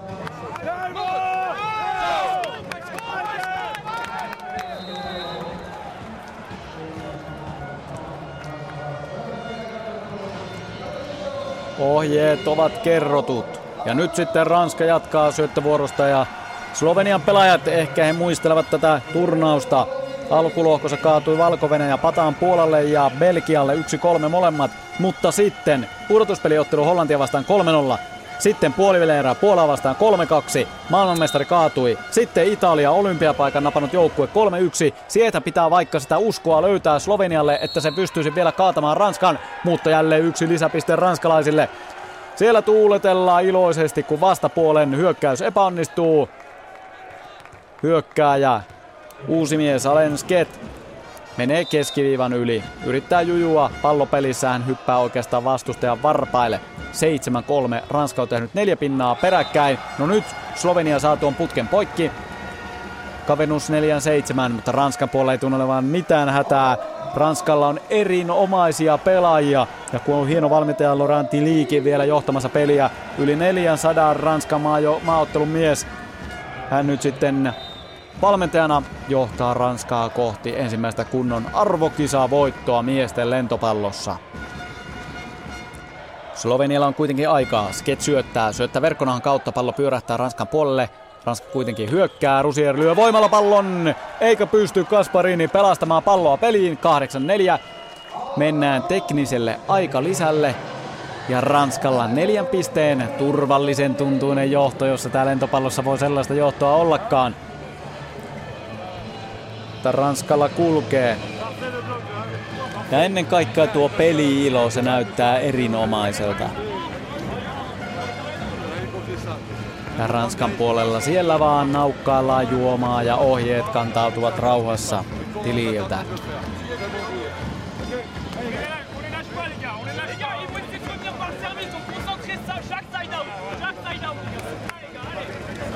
Siellä huudellaan, että tässä vaan hoidetaan nämä vaihtopallot hienosti ja koko ottelu kotiin. Alkulohkossahan Ranska voitti Viron, Kroatian, ei nyt helposti, mutta ilman suuria vaivoja. Sitten Italia. Ranska oli jo 0-2 tappiolla, mutta käänsi ottelun 3-2 voitoksi. Se tiesi sitä, että Ranska pääsi suoraan keskiviikkona pelattuun puolivälierään. Siinä kaatui Serbia Busto Arsiitsiossa 3-1. No, eilen välierässä. Hurjan kotiyleisössä edessä pelannut Bulgaria voitti kaksi erää. Kolmannessa erässä tuo juna kääntyi. Ranska käänsi 0-2 3 kahteen toisen kerran tässä turnauksessa ja eteni tähän finaaliin. Ja nyt sitten on vastassa Slovenia. Kaksi erää on jo takana. Kavennuspiste Slovenialle, kun NKP lyö verkkoa. Ei palloa, vaan verkkoa. Verkkovirhe ja kavennuspiste.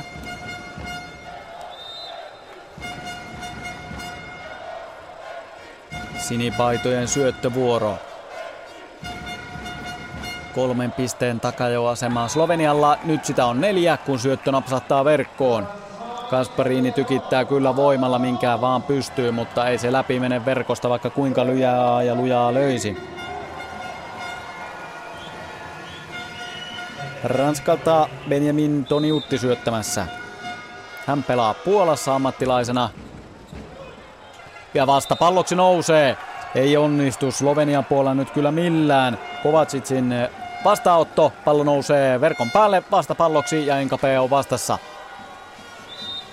Lyö pallon kenttä ja sitten mulkaisee vastapuolelle, että laitatteko uudestaan? No eivät laita, vaan hyökkäysyritys ja tällä kertaa myös Slovenia onnistuu. Urnaut painaa, ei lyö vaan painaa Tornion käsistä pisteen 60. Ja vielä sitä kannustusta tuolla Slovenian fanikatsomossa riittää, mutta, mutta ehkä aavistuksen jo torvet kaikuvat hiljaisemmalla teholla. Neljän pisteen takajoasema Slovenialla, Ranskan tilanne edelleen erinomainen. Ja sitten pelaa passari Toni Utti Ranskan puolta verkon väärällä puolella palloa. Kavennuspiste. Ero nyt kolme. Ja Gianni antaa koko ajan ohjeita, minkä vaan pystyy. Italialainen, joka on kokenut Jermu, nyt 45 vuotta ikää, mutta pelaajana voittanut lähestulkoon kaiken mahdollisen Italian paidassa ja seurajoukkueessa. Slovenia hyökkää, nyt on paikka kaventaa, mutta Urnaut lyö pallon rajalle, kyllä se on sisällä. 80 ja noinkohan tästä tulisi tästä kolmannesta erästä vielä hieno taistelu. Ranskalle kelpaa kyllä helppo voitto, mutta Slovenia on toista mieltä. Urnaut lyö viistoon ja heti libero Grebennikov näyttää, että oli rajalla, ei mitään haastoja. Enkape lyö torjuntaan. Slovenia on ottanut jo neljä pinnaa putkeen. Urnaut torjuu. Oho, näin se jälleen kääntyy tämä erään nopeaan tahtiin. Edelleen Ranska kuitenkin johtaa. On voittanut kaksi erää, mutta Slovenia on mukana. Enkape lyö torjuntaan.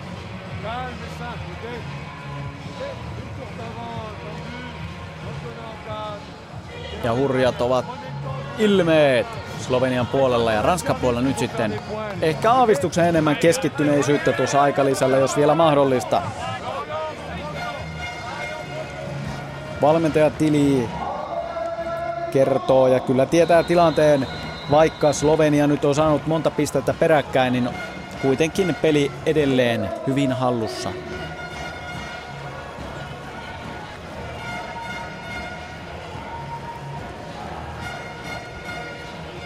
Slovenialla syöttämässä passari Dejan Vincic. Hyppylee ilmassa, Enkape nostaa, nyt nousee hyvin tuonne Uttille, Enkape lyö itse lyö takarajalle. 11-9 Ranska johtaa. Nyt oli hieno lyönti ja valmentaja Tili näyttää koko ajan penkillä, osoittelee ja sormillaan näyttää ohimoita. Ajatellaan, ajatellaan. Nyt pitää keskittyä, mihin niitä palloja taotaan. Edelleen Euroopan mestaruus. Se jo näkyy suoran päässä jotakuinkin. Kaksi erävoittoa Ranskalla Slovenia vastaan loppuottelussa. Kasparin lyö torjuntaan, pallo kimpaa kuitenkin leveäksi. Kavennuspiste Slovenialle. 10-11. Vaikeasta paikasta onnistuu Kasparini. Kolmea torjua, torjua vastaan, mutta niin vaan lyö Rusierin käsistä leveäksi. Ja Urnaut on lyömässä. Palloa vastapuolelle syöttövuorossa. Löysäkö oli tuo syöttö, hyvä hyökkäys Ranskalle ja Rusier lyö Torinan käsistä pallon Slovenian puolelle. 12-10. Viime vuoden MM4 Ranska ei saanut mitalia MM-turnauksesta, mutta voitti sitten sisuutuneena kesällä maailmanliikan. Serbia kaatui loppuottelussa ja nyt sitten on EM-kulta jo lähellä. Leroux syöttää, syöttääkin vaikean. Slovenia löysä lyönti, mutta hieman ehkä vaikeuksia Ranskalla. Ja sitten Rusier hakkurina jujuttaa ja torjunta on verkossa. Piste Ranskalle 13-10. Ja jälleen Laura Tili näyttää noita samoja eleitä. Ohimoita pyörittelee sormillaan. Vaatii keskittymistä omalta joukkueelta.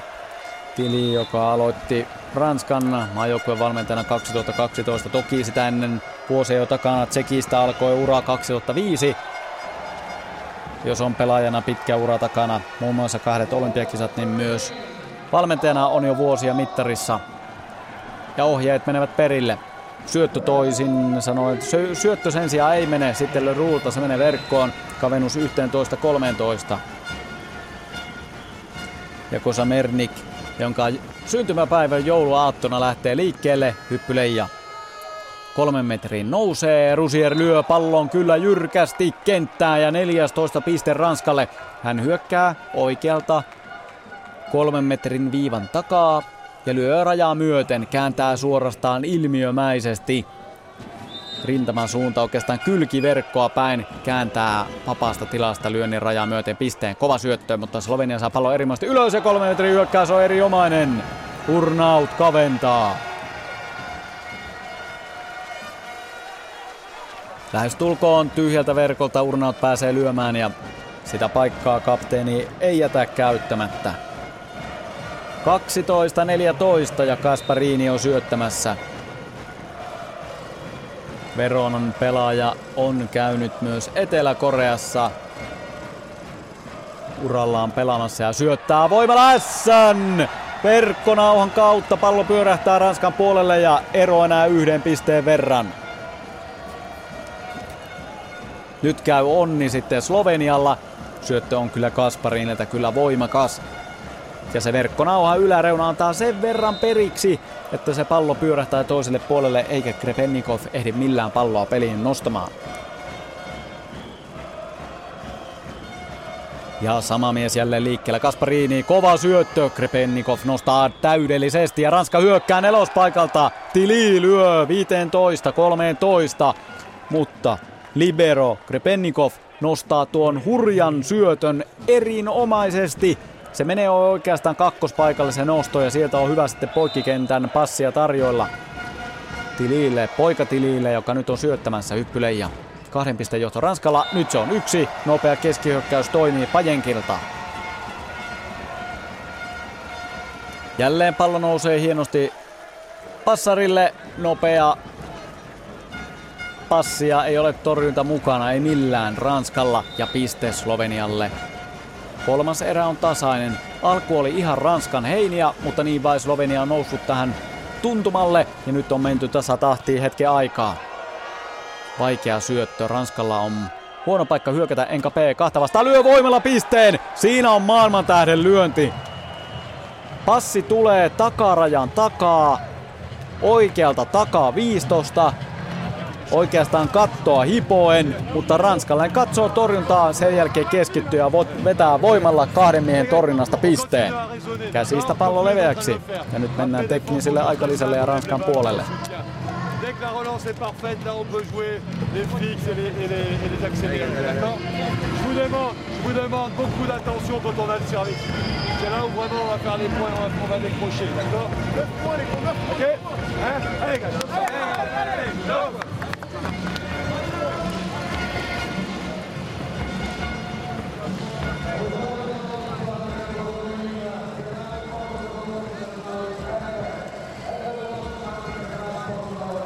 aikalisän jälkeen pelaajat kentän reunalle.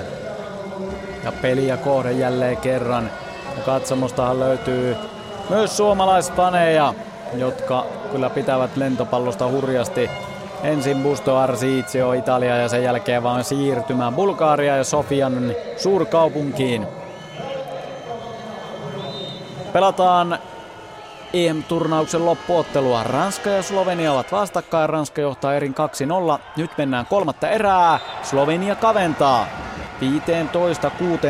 15-16 Tiine Urnaut nelospaikan hyökkäyksestä lyö pallon kenttään. Ja nopean tahtiin Tili, Ranskan päävalmentaja näyttää. Hyvä lyönti, hyvä hyökkäys, ei siinä mitään, mennään eteenpäin. Me teemme seuraavaksi sitten samanlaisen. Alen Pajenk syöttämässä pompottelee palloa ensin lattian pintaan muutaman kerran, sitten liikkeelle hyppysyöttö, aika löysähkö, mutta enkä pelaa vaikeuksia. Hän hyökkää itse nelospaikalta, lyö kyllä voimalla ja lyö jälleen pisteen. Hän kerää vauhdin ja sen jälkeen pomppaa ylös, jännittyy kuin jälleen se jousipyssy jousi ja siitä lähtee sitten kova pommi sen virittymisen jälkeen. Torinan käsi ja kädet antavat periksi yläkäsiin ja pallo kimpoilee minne kimpoilee. Kahden pisteen johto Ranskalla. Kolmannen erän loppu pikkuhiljaa hiipii lähemmäs. Kasparini näyttää sitten vastineen Slovenian puolelta. Hyökkää kolme metrin viivan takaa oikealta reunalta. Ykköspaikan hyökkäys jälleen pinna eroa. Ranskan hyväksi edelleen. Ja kyllähän siinä menee Vinsitsin passarin ansioksi, joka nyt on syöttämässä. Hän kyllä jallittaa torjunnan pois pois kauas. Enkä saa palloa kunnolla ylös. Nyt hän lyö, ei lyökkää, jujuttaa pallo pelissä. Slovenialla tasoituspaikkaa, Urnaut hyökkää, ei saa palloa jäämään, Tili sen peliin. Enkape kakkospaikka, lyö pallon vaan toiselle puolelle, vähän tönäisee oikeastaan, ei saa jäämään. Jälleen vaikeuksia Slovenian puolelta ja nyt on Ranskan hyökkäyspaikka. Enkape lyö käsin Slovenian uusi yritys sitten sinipaidat Urnaut lyö torina käsistä pallo kenttään. 17-17. Molemmilla oli lukuisia paikkoja päättää tuo hyökkäys tai tuo piste omalle puolelle lopulta. Urnaut ei lyö voimalla. Torjunnan välistä sellainen löysä plöräys vaan ja kenttään menee. Vinsits syöttämässä edelleen. Ja laulu raikaa katsomossa. Slovenialaisfanit tietävät, että nyt pitää nauttia tästä pelistä. Voi olla ainutlaatuinen tilaisuus.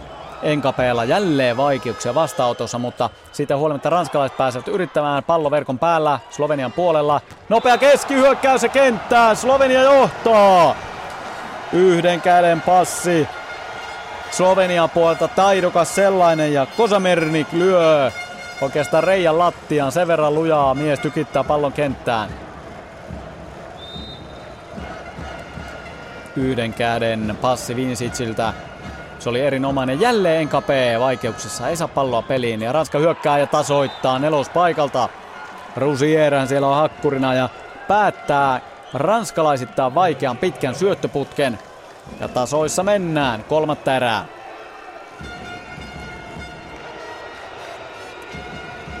Irvin Enkape on syöttämässä. Ottaa muutama askeleen vasemmalle. Lähtee kuitenkin aika lailla oikeasta reunasta pallo ilmaan ja syöttö verkkonauha ja piste Slovenialle. Nyt sitten se ote tuntuu sitten vastaavasti kääntyvän Slovenialle. He ovat tulleet takaa, nuo pelaajat sinisissä paidoissaan ja vihreissä numeroissaan. Peikeä väriyhdistelmä Slovenialla, se on tuttu monesta eri lajista. Ja Urnaut on syöttämässä, hän syöttää hyppyleijan. Nyt nousee hyvin Ranskata, sitten kakkospaikan hyökkäys Rusiere saa palloa jäämään. Ja paikka sitten Sketillä, hän ei lyö hihalla. Sekoiluja ja Ranskan paikka. Rusiere toista kertaa epäonnistuu tasaan 19. Slovenialle siinä tarjottiin hyvää hyökkäyspaikkaa, ei kelpaa. Ja Ranska ja Rusier on kyllä sellainen tähti, että jos kaksi kertaa pääsee hyökkäämään kakkospaikalta vauhdilla, niin ei kyllä epäonnistu. Ranska on hieno joukkue. Upeita pelaajia täynnä. Slovenia yrittää sinnitellä mukana. Jälleen Ruulta kova syöttö, mutta Ranska pääsee hyökkämään. Ei kuitenkaan jää Sketin yritys. Uusi hänelle ja Ruu pelaa pallon jalalla vielä ilmaa, mutta ei enää sitten ranskalaiset saa sitä pelivänilettä ilmojen teille. Slovenia johtaa 29. Ja erävoittoahan tarvitaan se 25 pistettä, joten ihan tässä kolmannen erään ratkaisuhetkillä kohta ollaan. Ja mikäli Ranska tämän erän voittaa, se ottaa samalla koko ottelun voiton. Kosamernik on syöttämässä Kakkoserä oli jo lähestulkoon Slovenian näpeissä, niin vain 24-21 tilanne kääntyi vielä tappioksi. Ja nyt ollaan tasan 20-20 tilanteessa, kun Rusier lyö jälleen Torinan käsistä pallon puolustuksen yli. Ranska viiden pisteen päässä Euroopan mestaruudesta. Mutta kyllä pitää kehua Sloveniaa. Se oli kyllä katkera se kakkoserän menetys, mutta siitä huolimatta hienosti on Slovenia edelleen noussut, kun Rusier syöttää pallo pelissä. Neljässä metrissä passi, ei jää Slovenia hyökkäys. Nyt on Ranskan paikka siirtyä johtoon. Rusier lyö ja pistää, se tulee Ranskalle. Aivan mieletön on tuo ranskalaishakkurin käsi, kun hän lyö. Hyökkää kolme metrin viivan takaa, lyö ohittaa torjunnan ja lyö niin kovaa päin vastaanottoa tai paremminkin puolustusta urnauttia, kun on nyt hyökkäyksestä eikä syötöstä kyse, puolustus ei saa palloa peliin. Rusier syöttämässä itse 21-24 pistettä Ranskalla matkaa Euroopan mestaruuteen. Tällä kertaa hyppylejä. On pitkä. Hetken aikaa pelaajat yleisö on hiljaa, odottavat mitä tuomitaan. Pitkä syöttö. Tasaan 21. Ja toinen hakkuri jälleen heti perään syöttämään 31-vuotias Mitja Kasparini. Hänkin on nostanut sitten nimensä jälleen Euroopan tietoisuuteen. Toki Italiassa pelannut ammattilaisena, toki myös muualla. Nyt huippuesityksiä M-turnauksessa, mutta nyt pitää onnistua. Kovaan syöttö. Enkape saa vaivoin pallon edes peliin. Rusier lyö kolmesta metristä ja saa kuin ihmeen kaupalla pallon torjunnan käsien kautta Slovenian puolelle. Kolmea vastaan kylmähermoinen ratkaisu. Torjunta on sen verran vaan toimii väärin. Että oikeastaan lyönti napsataan torjua naamaan ja siitä sitten omalle puolelle. Ei ole kädet toisen puolella, vastustajan puolella. Pallo hetken aikaa pelissä, kun Slovenia hyökkää, mutta ei enää. Se on Ranskan puolella. Tasaan 22, vaikka Enka Pekin kaatuu kuin vanha tammi. Ukkosmyrskyn jälkeen kentän pintaan, mutta ei ehdi palloon. Slovenia tasoittaa ja jälleen tasaisesti mennään erään loppua kohden. Ranska johtaa siis tätä loppuottelua lentopallon EM-turnauksessa 2-0. Ranska-Slovenia. Kolmas erä, ratkaisuhetket, Sket syöttämässä. Hyppysyöttö ilmassa menee pitkäksi ja ilmanen piste Ranskalle. Ei se paljon ollut, mutta kuitenkin ehkä pallon mitä verran. Ilmainen piste Ranskalle 23-20.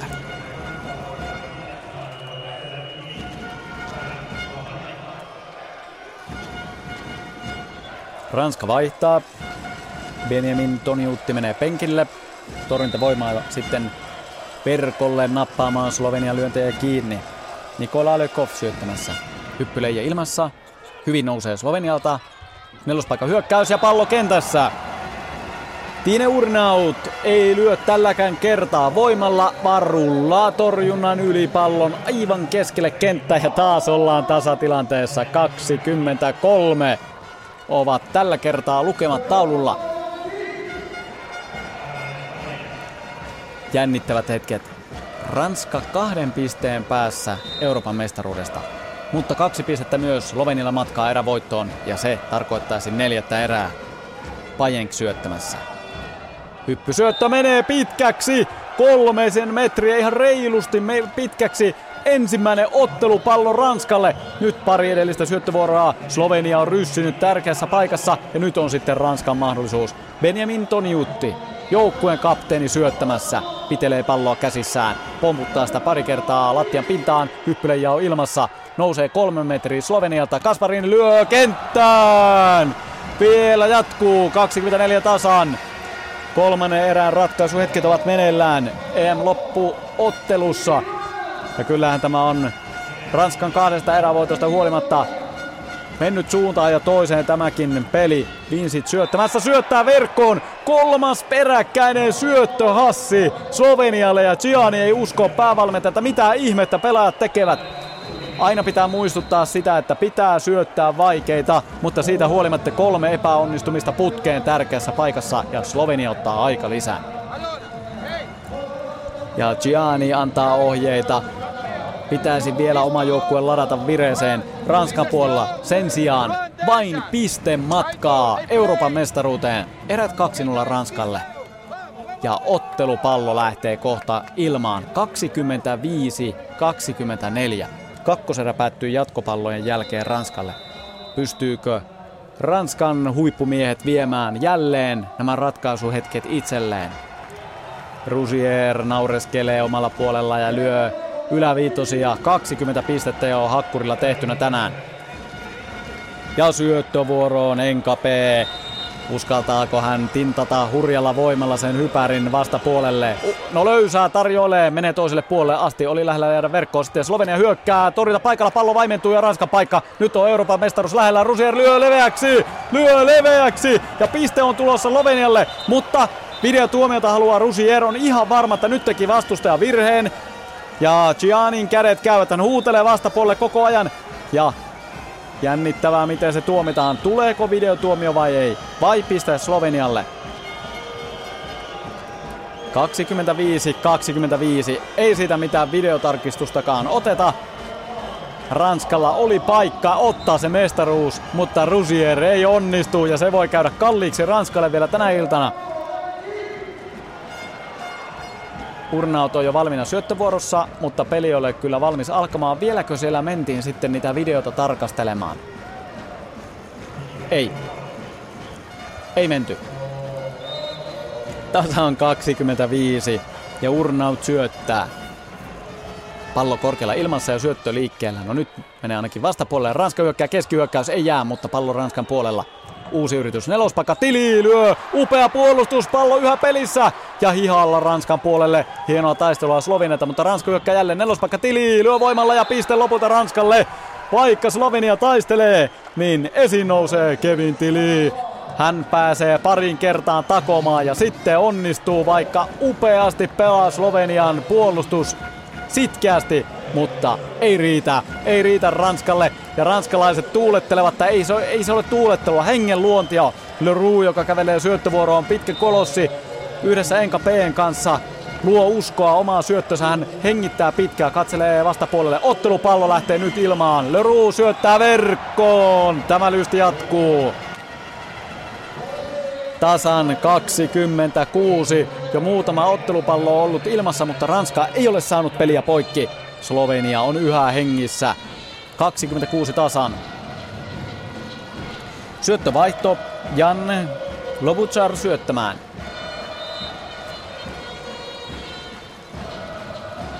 Hän pommuttelee palloa vieläkin kentän pintaan. Hyppylejä on nyt ilmassa. Tili nostaa, nousee kahteen metriin. Enkape lyö voimalla pisteen. Ei mitään saumaa Slovenialla.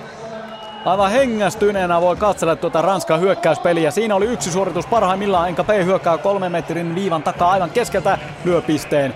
Ottelupallo 27-29. Ranska pisteen päässä mestaruudesta. Ranska, Slovenia. EM-loppuottelu, kolmas erä. Ranskalla kaksi erävoittoa ja enää pinnan päässä. Mestaruudesta kova syöttö menee metrin pitkäksi ja jälleen on tilanne tasan. Slovenia on edelleen mukana, kun Rusier, jolla oli jo paikka tovi sitten lyödä ottelun ratkaisu, mutta ei onnistunut. Ja Kasparini, toinen hakkuri on syöttämässä ja hän on sellainen mies, että hän voi vaikka syötellä ratkaista peli, jos siltä tuntuu. Ja syöttö lähtee kulkemaan. Mies on liikkeellä, pallo ilmassa, löysä syöttö, nousee hienosti Ranskalta, sitten hyökkäys Rusier lyö Torinan käsistä pisteen. On siellä kaksi slovenialaista vastassa, mutta niin vaan Ranskan hakkuri onnistuu, puhaltelee onnistumisen jälkeen. 28-27 ja Tili syöttämässä. Ottelupallo jälleen. Ranskalle jo neljäs ottelupallo. Tili on liikkeellä, ja ilmassa. Nousee vastapalloksi. Torrinnan käsistä pallo Ranskan puolella. Ranskan hyökkäyspaikka. Enka P. lyö löysään, mutta onnistuu! Ranska voittaa Euroopan mestaruuden 29-27 ovat kolmannen erän lukemat. Ranska voittaa 3-0 ja juhlat ovat käynnissä. Kaikki Ranskan pelaajat juoksevat omalle kenttäpuoleskelleen, puoliskolleen. Siellä ollaan ringissä. Tanssitaan yhdessä huuto, laulu raikaa. Slovenian joukkueen pelaajat ovat lyötyjä, kun Ranskalla juhlat käynnissä. Tasaa jalkaa pomppii tuo porukka, joka otti maailmanliikan voiton kesällä. Nyt ottaa sitten perää Euroopan mestaruuden, jos sama tahti jatkuu, niin Ranska ottaa olympiapaikan sitten tammikuussa pelattavassa karsita turnauksessa Berliinissä. Sen verran hieno meininki.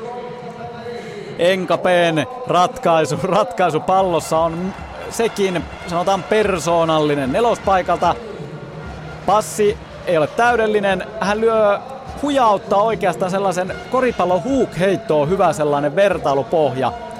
Kahta torjaa vastaan. Hän vaan huitaisee sen torjunnan käsiin. Siitä pallo Slovenian kenttään. Ja Ranskalle Euroopan mestaruus 3-0 tuloksella. Slovenia nappaa hopeamitalin tappiosta huolimatta. Pronssia Italialle. Italia voitti aikaisemmin tänään Bulgarian 3-1. Nyt joukkueiden pelaajat kättelevät verkon tuntumassa siinä. Onnittelut vastapuolelle Slovenian pelaajilta ja ranskalaiset pääsevät sitten juhliin mukaan. Aikamoinen oli tämä loppu ja toisessa erässä niikää pitkää taistelua, mutta tässäpä ne erot sitten tulevat. Huippujoukkue kääntää ne viime hetket monesti itselleen lentopallossa. Ensimmäinen erä tässä finaalissa Ranskalle 25-19. Se jo vähän ennakoi sellaista, ei nyt läpihuutojuttua, mutta kuitenkin aika selvää peliä. No eihän se lentopallossa ikinä sillä tavalla mene, että kaikki erät ovat samanlaisia. Toinen 29-27 Ranskalle, vaikka tilanne oli se, että Slovenialla oli jo kolme eräpalloakin siinä erässä, mutta ei pystynyt viemään sitä. Ja sitten tämä kolmas erä 29-27 ja Ranskalle juhlat käynnissä.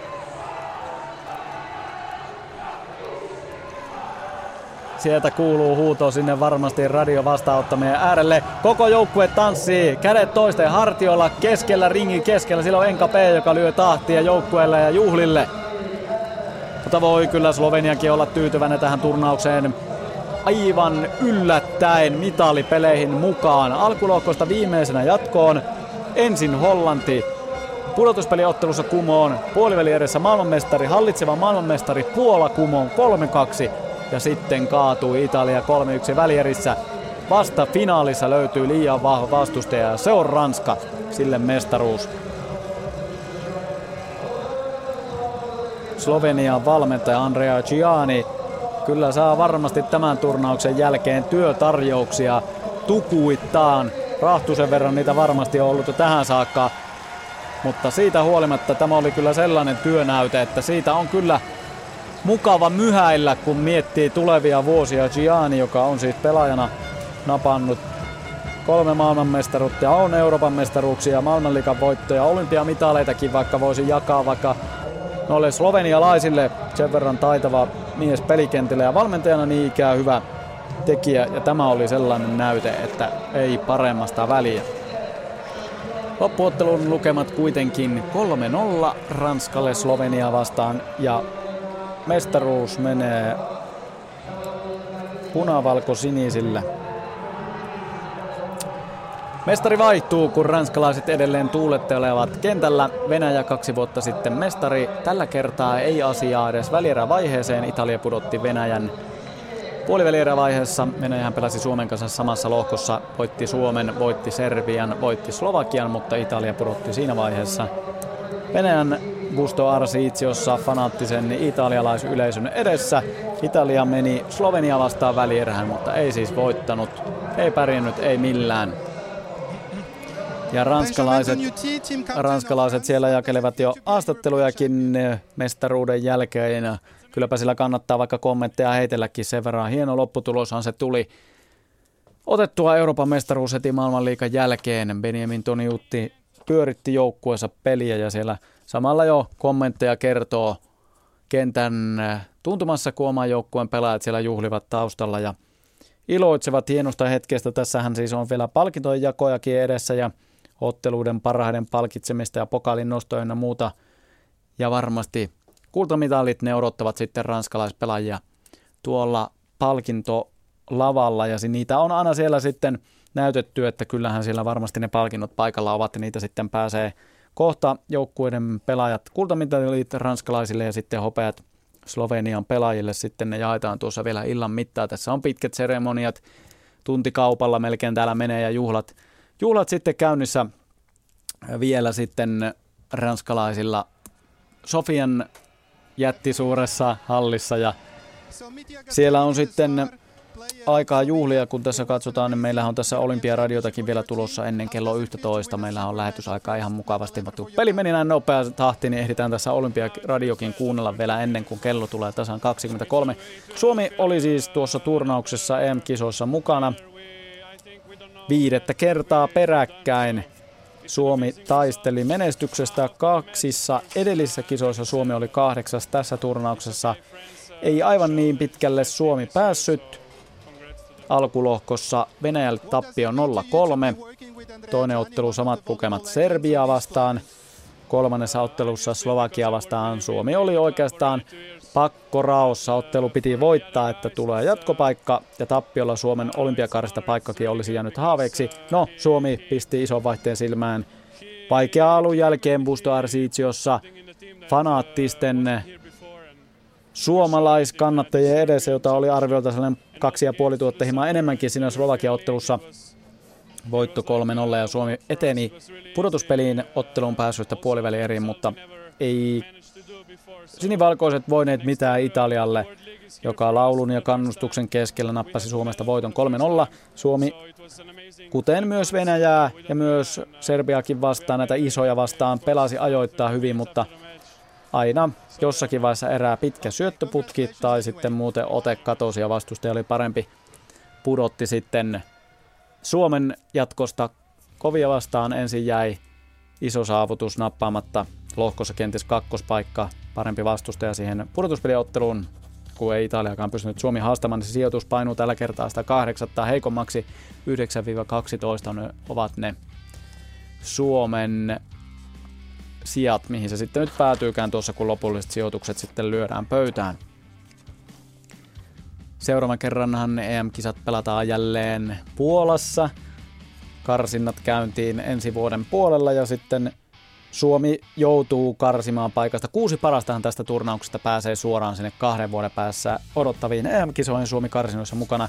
Pääsee ykkös sijoitettuna, kun kuudessa lohkossa EM-karsintaa pelataan, niin Suomi on yksi näistä kuudesta kovasta, mutta kyllähän siinä kakkos- ja kolmos neloskorissakin tulee kovia joukkueita vastaan, mutta en paikka se on mahdollinen, mutta ei itsestäänselvyys, kuten Tuomas Sammelvo on muun muassa sanonut tuossa EM-turnauksen aikana, että ei se itsestään selvää ole, vaikka Suomi viidettä kertaa peräkkäin turnauksessa oli mukana. Mutta se seuraava karstaturnaus, mikä Suomella on edessä, se ei ole se EM-karsinta, vaan se on olympiakarsinta ja se pelataan tammikuussa Berliinissä. Tyly turnaus, kahdeksan joukkuetta, kahdeksan tämän hetken parasta eurooppalaista joukkuetta miinus Italia. Sillä ja oikeastaan Sloveniakin laitetaan pois, ei pääse turnauksen mukaan edes tavoittelemaan paikkaa. Italialta se jo löytyy ja kahdeksan muuta Suomi mukana. Voittajalle paikka Rion olympiakisoihin ensi kesälle, loppukesälle ja sitten kakkonen ja kolmonen Japaniin karsita turnaukseen, jossa on sitten muun, maailman, muu, muu maan, muun maailman joukkueita, jossa sitten se paikan voi vielä sitten napata sieltä Japanista sitten pari paikkaa jaossa. Ja niillä sitten pitäisi se, tai silloin pitäisi viimeistään se paikka sitten napata olympiaturnaukseen. Kovia maita mukana on Ranskaa, on Venäjää, Serbia, Puolaa ja Suomi sillä mukana. Ja Saksakin kisaisäntänä, joten kova on porukka ja Suomella todennäköisesti lohko Venäjä, Bulgaria, Ranska ja Suomi. Euroopan mestari, hallitseva olympiavoittaja, Bulgaria, EM4, joten kyllä siinä Suomella on tekemistä, mutta ei missään nimessä mahdotonta. Siinä on niin vähän pelejä siinä turnauksessa, joten sen pystyy sitten kyllä kääntämään senkin turnauksen, kun hyvin lähtee vaan liikkeelle. No, EM-kisat ovat takana. Estaruus tässä Bulgaria ja Italian isännöimissä kisoissa se meni Ranskalle ennen Sloveniaa ja Italiaa. Italialle pronssimitali, niin ikää sitten mitali kaulaa ja takaisin kotimaahan. Suomen sijoitus, tai Suomi jäi ennen puolivälierävaihetta pois. Ensi kerralla sitten parempi sijoitus. Mutta nyt kun meillä on aikaa ennen tuota tasaa, niin kuunnellaan vielä Olympiaradio, jossa puhutaan miesten telinevoimistelusta ja toki naisten rytmisestäkin voimistelusta. Ja haastateltavana ovat miesten vastuualmentaja Timo Holopainen ja Rion paikkaa tavoitteleva Jouki Tikkanen. Ja toimittajana on Jouko Vuolle, joten Olympiaradion parissa tuonne kello 23 asti.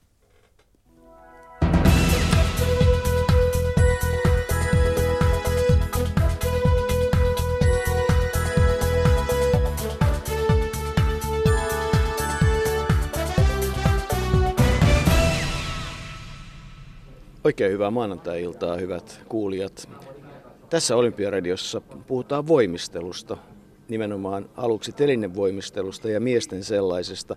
Kaiken kaikkiaan voimisteluhistoria olympiakisoissa on aika huima, sillä olympiavoimistelu on niitä harvoja lajeja, jotka ovat olleet mukana oikeastaan Ateenasta 1896 alkaen ja naisetkin jo ensimmäisen kerran vuonna 1928, mutta oikeastaan sitten Helsingin kisoista 52 lähtien naiset ovat olleet vahvemmin mukana voimistelussa ja kyllähän Suomen saldo kisoissa 25 mitallia vuosien saatossa niin osoittaa, että meillä on voimistelutraditiota. Timo Holopainen, olet sen ikäinen, että varmaan muistat jollakin tavalla tätä suomalaisen voimistelun suuraikaa. Joo, kyllä mä muistan ja viimeisin mitali tuolta miesten voimistelusta on var, muistaakseni 68 Olli Laihon hopeamitalisti. Mä olin silloin seitsemänvuotias ja ahkerasti katoin niitä olympialaisia telkkarista. Taidat muistaa myös, kun Lasse Laine kirjoitti nimensä suomalaisen voimisteluhistoriaa ikuisiksi ajoiksi. Joo, hän Permannolla taisi voittaa kultaa Tampereella. Siihen aikaan tehtiin Permantoki puulattialla ja Lassilla taisi olla kaksoisvoltti silloin ohjelmassa sen muistan, kun jännitettiin sitä Lassen kaksoisvolttia, että onnistuuko se. Se ei ollut jäähallissa ihan puulattia, vaan se oli itse asiassa betonin päälle vedetty sentin, mitta, sentin paksuinen matto, että pikkusen ajat muuttunut. Että siinä oli kyllä riskit aika moiset, mutta että näillä nykypäivän alustoilla, niin, niin kyllähän se huimaa on, minkälaista akrobatiaa nähdään. Kyllä joo, että se välinekehittyminen on, on viime vuosina ollut nimenomaan permannolla niin huikeaa. Eli nyt on tullut niin sanotut jousikanveisit jokaiseen arvokisaan ja se on muuttanut myös hiukan tätä voimistelutekniikkaa permannolla. Ja huimat on liikkeet tällä hetkellä. Niin itse asiassa tämä on aika hauskaa, että siihen suomalaisen voimistelun ensimmäisten kulta-aikojen aikaan ennen Lontoon kisoja ja 20-30-lukuun kaiken kaikkiaan, niin siihen liittyy just se iso keskustelu siitä, että pitääkö voimistelun olla akrobatiaa vai pitääkö se olla hienoja ojennuksia ja tyylikkyyttä, että jos nyt ilkeästi sanoisit, että olisi saanut pysyä vai? No tuota keskustelua käydään niin kuin tälläkin hetkellä Jani Tanskanen Losannessa tekemässä seuraava olympiadin sääntöjä ja siellä osa, osa on sitä mieltä, että voimistelu pitäisi viedä enemmän tämmöiseen niin kuin näyttävämpään ja toinen puoli taas sitä että enemmän tähän akrobatiasuuntaan. Että, mutta mun mielestä ehkä tämä niin akrobatia huimuus on ainakin minun mielestä se oikea linja. Muistellaan nyt vaikka Lontoon olympialaisia rekkifinaalia, Epke Zonderland Hollannista esitti huikea rekkisarja, jossa oli monta irrotusta peräkkäin, niin kyllähän yleisö siitä tykkäsi ja piti, että se oli huikea katsottavaa. Että. No Neuvostoliitto, Venäjä ja IVYhän on tietyllä tavalla hallinnut voimistelua, mutta tota, tänä päivänä taitaa olla niin, että kaikista maanosista tulee jo ainakin yksittäisiä taitajia. Kyllä joo, että ehkä niin kuin vähiten tuolta Afrikasta, mutta sielläkin Tunisia, tämän tyyppiset maat, niin sieltä, siellä on voimistelijoita. Niin kyllä jokaisesta maanosasta on voimistelijat. Niin voisiko sanoa, että Afrikasta ei ole onneksi vielä voimistelijoita, että tämähän on varmaan se sama asia, että jos ne rupeaa keihästäkin heittämään 93 metriä, niin kyllä ne kohta keksii, että rekilläkin voi pyöriä. Juuri näin, että ominaisuudet varmaan näillä kavereilla on todella kovat ja siitä nyt Yhdysvaltojen joukkoissa on muutama esimerkki nyt jo. Se on varmaan se yksi iso kysymys myös suomalaisessa voimistelussa, että, että voimistelu on kuitenkin semmoinen laji, että, että se ei riitä, että teini-ikäisenä innostuu siihen. Että kyllähän se kylmä tosiasia on, että sitä, sitä sporttia ja, ja uskallusta ja taitoa ja muuta, niin sitä pitää olla aika paljon jo ennen teini-ikää takana, jos maailman huipulle mieli. Kyllä joo, niin että se sanotaan kova harjoittelu pitää, pitäisi aloittaa jo 7-8-vuotiaana viimeistään ja kuitenkin leikin varjolla, mutta määrällisesti kyllä melkein joka päivä pitäisi siellä tuossa ESC-salilla olla, jos meinaa sinne maailman huipulle. Minkä takia se on niin tärkeää, että, että sitä määrää, sitä leikkimistä niillä telineillä ja, ja sitä tekemistä tulee ajoissa ennen murrosikään niin paljon? No, tavallaan tietyt, esimerkiksi tietyt ominaisuudet kehittyy siinä ennen murrosikää, avaruudellinen ori, orientaatiokyky ja sitten myös, jos mietitään murros, murrosikää, niin siinä iässä tulee paljon loukkaantumisia, jos se määrät ovat murrosiässä kovat, koska kasvulevyt luissa ovat auki ja tavallaan se pitää harjoittelu murrosiässä hiukan laskea. Ennen murrosikää tosiaan leikin varjolla saadaan niitä määriä hienosti ylös voi uskoa, että niin tytöille kuin pojillekin, jos olosuhteet on turvalliset ja laahtomuovia on riittävästi, niin on kiva kokeilla rajoja. Ja sehän on se edellytys. Muistelee taas sitten niitä aikoja, kun oli koulun lattia ja niitä pahuksen jouhimattoja, niin niihin jos tuli vaikka hyvinkin alas, niin tuntuu, että selkänikavat menee kasaan. Taidat muistaa omilta ajoilta ihan samat. Kyllä joo, ja kyllä nykypäivänä voimistelusaleissa on nämä superlomontut, mihin on turvallinen tulla alas, ja trampoliini kiehtoo kyllä lapsia erityisesti. Että kaikki varmaan tietävät omasta lapsuudesta, miten mukava oli sängyllä pomppia niin, ja tehdä siinäkin jopa voltteja, niin kyllä se voltin heittäminen aina lapsia kiehtoo. No mennään vähän raadollisempiin asioihin. Siinä mielessä kai tilanne on hyvä, että, että suomalainen miesten telinevoimistelu ei tällä hetkellä ole aallon pohjassa, vaan ulappa ja aurinko jossain etelämpänä näkyy. Eli, eli semmoista tasasta pientä menestystä tulee kaiken aikaa, varsinkin yksittäisillä telineillä. Mitä on tehty ja mikä on suunta? No kyllä me ollaan tota, noin, niin, rakennettu tätä meidän miesten telinevoimistelun sanotaan järjestelmää niin kuin aika vahvaksi. Niin tällä hetkellä meillä on poikien vastuuvalmentaja, nuorten vastuuvalmentaja, miesten vastuuvalmentaja oikeastaan ensimmäistä kertaa historiassa. Ja sanotaan, että se valmentajien yhteistyö on meillä tämän menestyksen salaisuus tällä hetkellä. Eli tehdään erittäin niin kuin, tiivistä yhteistyötä vastuuvalmentajan ja maajoukkueen valmentajan kesken. Et meillä on semmoinen 20 valmentajan rinki tällä hetkellä. Mikä Timo Holopainen oma tehtäväsi tällä hetkellä on sen lisäksi, että työskentelet seuravalmentajana? Olen miesten telinevoimistelun vastuuvalmentaja, maajoukkoiden vastuuvalmentaja ja tuota, noin, kierrän miesten maajoukkueen kanssa maailmankappeja arvokisoja ja sitten leireillä, leireillä myös 50-70 vuorokautta vuodessa. Ja sulla on omia henkilökohtaisia valmennettavia, kuten esimerkiksi Tomi Tuuha, hypyn specialisti. Joo, kyllä näin on. Ja, tuossa Myllypuron salissa meillä on kuusi maajoukkueryhmiin kuuluvaa aikuisvoimistelijaa. No nyt seuraava isompi haaste on sitten MM-kilpailut Glasgowssa, Skotlannissa tai niin kuin lajin osalta pitää puhua Iso-Britanniassa. Onko tämä nyt tosiaan näin tyly tilanne, että jos et sieltä mitalia telineeltä ota, niin terve menoa olympiakisat? No kyllä se telinespesialistilla on ainut, ainutkertainen tilais, tilaisuus päästä olympialaisiin. Eli telineiltä mitalistit menee suoraan olympialaisiin ja se on tosiaan ainoa karsinta. Eli Tomi Tuuhan osalta esimerkiksi hypyn olympiapaikka on kiinni siitä, miten kaksi hyppyä onnistuu Glasgowssa. No, millaiset pisteet teoriassa hypätessään maksimi Tomi voi tehdä ja riittääkö sekään? Ollaan katsottu, että Tomilla mahdollisuus on tehdä semmoista 15 2 15 kolmea pistettä maksimissaan ja onnistuessaan oikein niin kuin nappiin. Ja kyllä se riittää meidän laskelmien mukaan mitaliin, että viime, viime MM-kisoissa 15-200 oli se finaaliraja. Mutta voimistelu on niin raadollinen, että, että kun kaikki menee nappiin ja toisessa hypyssä pikkusen horjahdat ja käsi vähän heilahtaa, niin oliko se sitten siinä? No kyllä se näin on, että askeleesta lähtee 0,3, isosta askeleesta 0,30 ja pitää vielä pysyä niiden hyppyrajojen sisäpuolella, ettei mene lisävähennyksiä. Että kyllä se pienestä kiinni on. Eli toiseen hyppyyn on kiva lähteä siinä vaiheessa, kun ensimmäisellä on ottanut yhden pitkän askeleen. Kyllä joo, niin että siinä pitää sitten vaan parantaa ja Tomi monta kertaa on parantunutkin, että siinä vaaditaan tämmöistä henkistä vahvuutta. No nyt sulla on erinomaisen helppo tehtävä yrittää selvittää se, että jos nyt kävisi näin, että Tomi ei mitalia ottaisi, mikä tietysti olisi aivan huima suoritus, eli yksi suomalaisen urheiluvuoden 2015 urheilutekoja, koska on niin kuin mahdottoman vaikea kuvata, kuinka pienestä se on kiinni ja, ja kuinka kovaa se on. Mutta että mitä sitten tehdään, että nähtäisiin Riossa miehiä voimistelemassa? Mitä se niin kuin käytännössä vaatii? Niin kuin nytkin Glasgowhin lähtee kaksi voimistelijaa kuusottelemaan ja kuusottelun kautta on sitten vielä mahdollista ensi vuoden Riian test-eventistä saada maapaikka tai yksi paikka sinne olympialaisiin.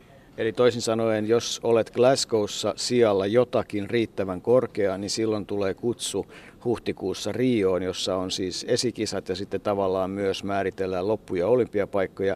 No mitä siellä sitten pitää siellä Riossa tapahtua? No, Riossa pitää, pitää tuota, noin kuusottelussa onnistua ja ollaan taas valmentajien kanssa laskettu, että semmoinen 82 pistettä hyvällä suorituksella niin riittää olympialla paikkaan. No millaisissa pisteissä tällä hetkellä meidän kärki on, jos tekevät sanotaan nyt semmoisen 98 prosenttisen suorituksen? No tällä hetkellä meidän kuusottelija kärkimiehet Oskar Kirmes ja Heikki Niva, heillä on hyvä mahdollisuus tehdä 83 ja 84 pistettä hyvin onnistuessaan. Voimistelu on tehty siis aika raaksi noin urheilijan kannalta, jos haluaa olympiakisoihin mennä. Onko tätä järjestelmää mietitty millään tavalla? Kyllä se ehkä hiukan, sitten, hiukan helpottuu niin kuin ensi olympiadilla, eli tulee myös muita kilpailuja, joista on mahdollisuus päästä. Muun muassa maailmankapin voittajat, kokonaiskilpailun voittajat tulevat pääsemään sitten telinekohtaisesti olympialaisia EM-kilpailusta kuusottelijat, eli se hiukan lavenee ja heittomerkeissä helpottuu se pääsy olympialaisiin. Että se ei ole pelkästään kiinni yhdestä kilpailusta, niin kuin miehillä tällä hetkellä on.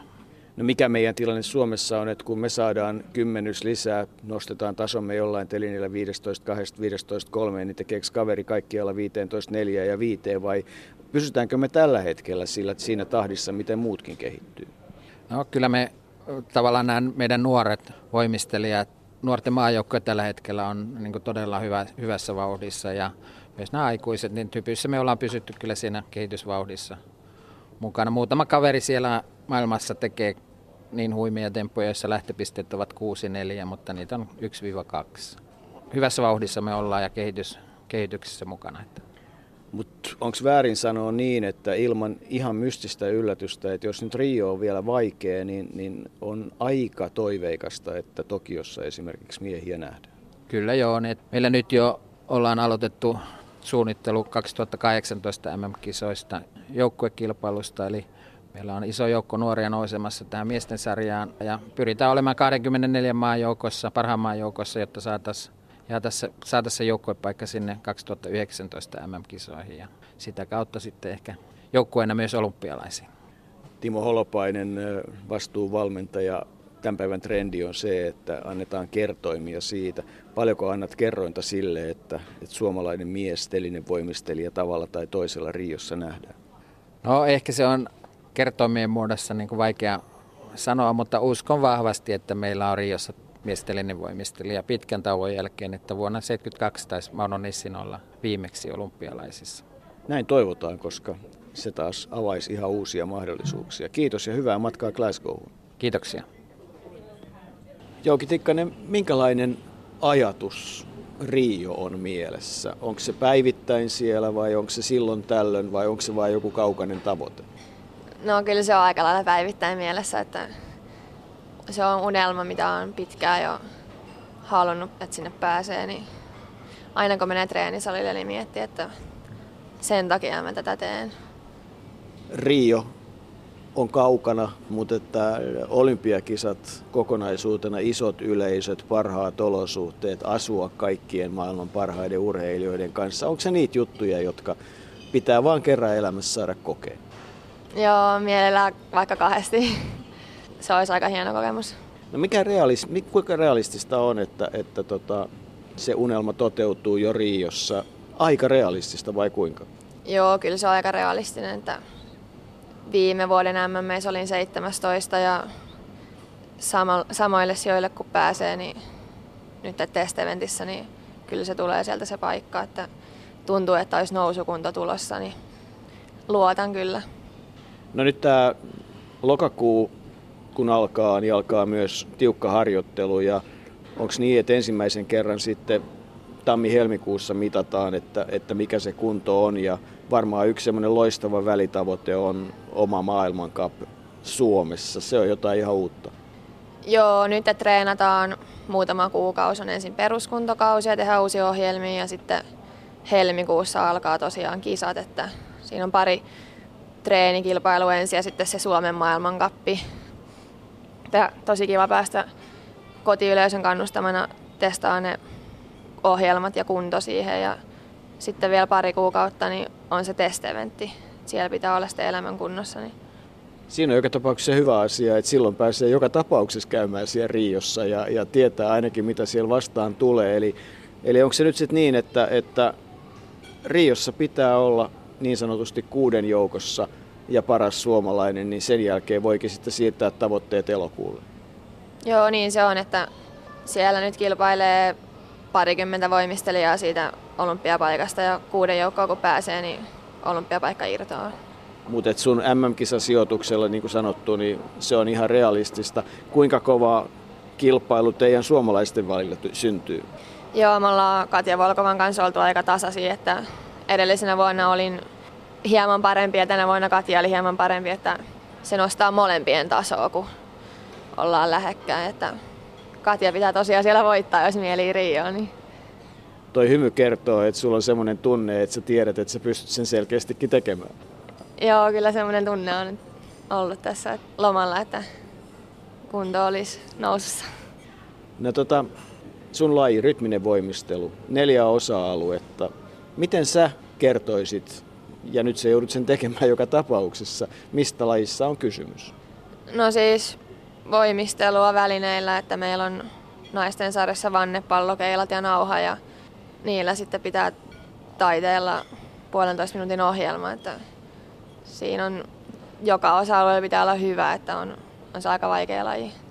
Miten se pisteytys menee? Miten pisteitä jaetaan? Mitkä on ne osa-alueet, josta rytmisessä voimistelussa pisteet tulee? No kaksi pääosa-aluetta, että tekninen osa-alue ja suorituspuhtaus, niin teknisessä, niin välinen liikkeestä ja vartaloliikkeestä saa pisteitä maksimissaan 10 pistettä ja sitten toiset 10 tulee suorituksesta, jossa puolet on taiteellisuudesta ja puolet ihan niin kuin perusvoimistelun puhtaudesta. Sitten on vielä vähennykset, jotka tulee musiikin ylittämisestä ja alueen ylittämisestä. Kuinka elimellinen osa musiikki on? Mikä sen merkitys on? No se ohjelma tehdään niin kuin musiikki, että pitää osata kuunnella musiikkia ja tehdä vartalolla musiikin mukaan, niin kyllä se on yksi tärkeimmistä. Miten sä valitset sun musiikin? Valitsetko itse vai onko sekin jotain tiimityötä? Joo, se on tiimityötä, että yleensä koreografilla tai jopa valmentajalla saattaa olla ehdotuksia ja sitten pitää itse tietenkin kokea se omaksi, pystyy eläytyä siihen musiikkiin, että lopulta minä teen sen valinnan aina musiikista. Kuinka rohkeit musiikkivalintoja teidän laji hyväksyy? Kuinka pitkälle uskaltaa tarvittaisi mennä? No ei siinä on nyt tällä hetkellä minkäännäköisiä sääntöjä, kun tällä olympiadilla tuli vielä, että sanatkin saa olla mukana siinä musiikissa. Että ihan mitä vaan, jos kykenee siihen itse eläytyy. No mistä genrestä sun suosikit löytyy? No mulla on sekä kauniita ja semmoisia hitaita musiikkeja, että sitten, no nyt mulla on ollut irlantilainen kansantanssi keilassa, että itse on iloinen ja nopea ihminen, niin on kokenut sen omaksi jutuksi semmoisen räväkkyyden siinä. Eli tota, operamaailman, musikaalimaailman kautta Riverdanceen tai sitten jopa, jopa ihan pop-hitteihin, niinkö? No joo, kyllä on pop-hittejäkin ollut ja itse en kyllä semmoiseen viittis voimistella, mutta ihan mitä vaan.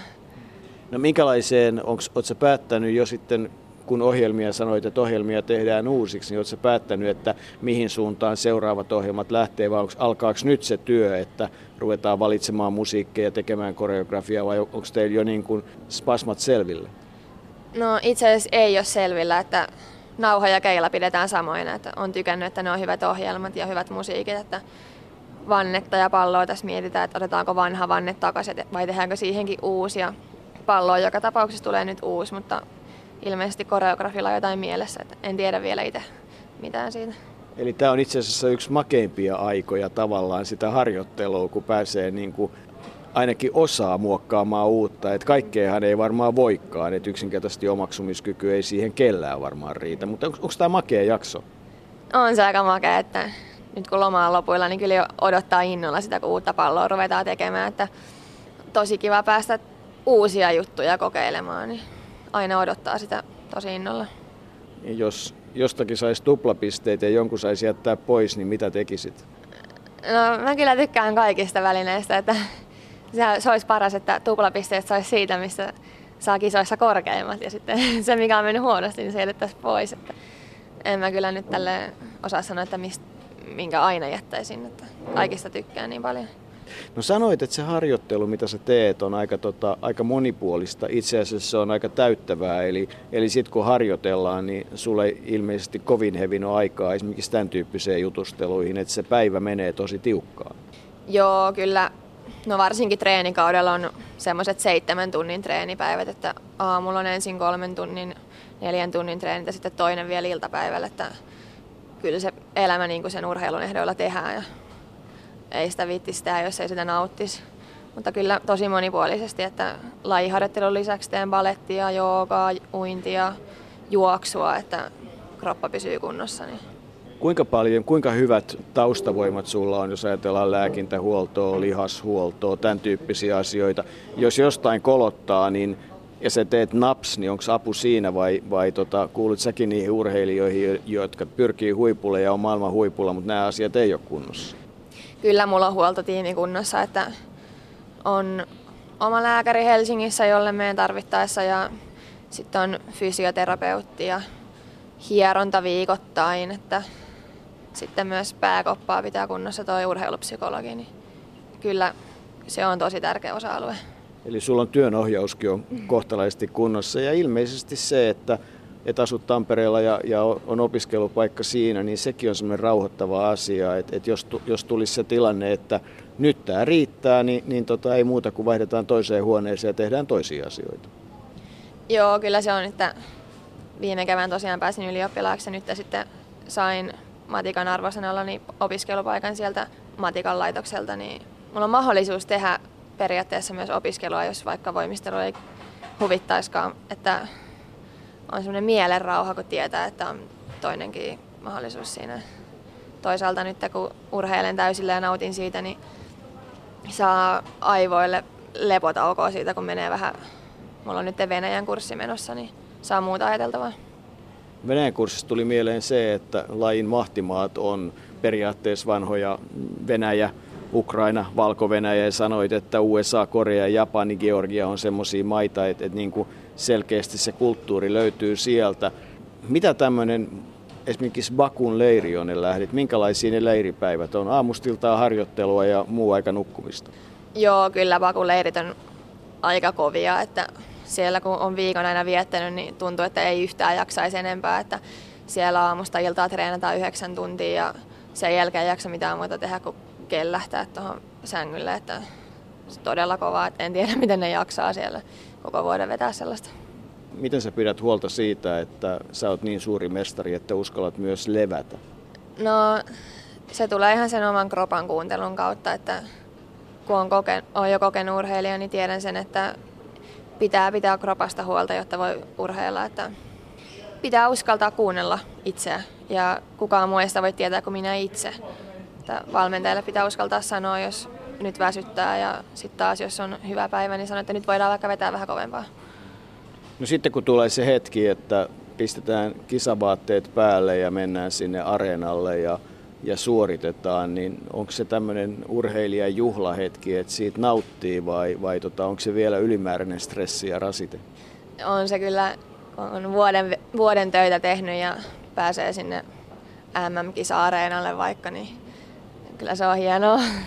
Saa näyttää, mitä, on, mitä osaa ja sitten se on se oma juttu, niin nauttii sitä täysillä. No nyt sä asut siis Tampereella ja harjoittelet Tampereella. Onko asiat Tampereella sillä lailla, että, että se harjoittelu siellä sujuu ja, ja ei tarvi niin kuin koko ajan miettiä, että mitäs nyt tekisi ja missä tekisi?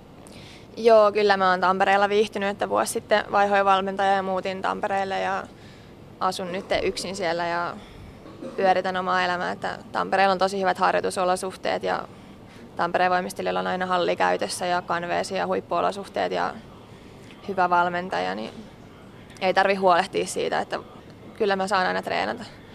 Eli kun jotain haluaa treenata, mennä uimaan, mennä balettiin, mennä tota salille, mennä, mennä tekemään omia juttuja, niin, niin ne on niinku tavallaan koko ajan olemassa. Joo, kyllä se toimii tosi hyvin siellä. Miksi rytminen voimistelu? Miksi ei telinen voimistelu? Miksi et sä jatkanut baletissa? Kuka sai sut puhuttua ympäri näin pahuksen vaativaa lajiin?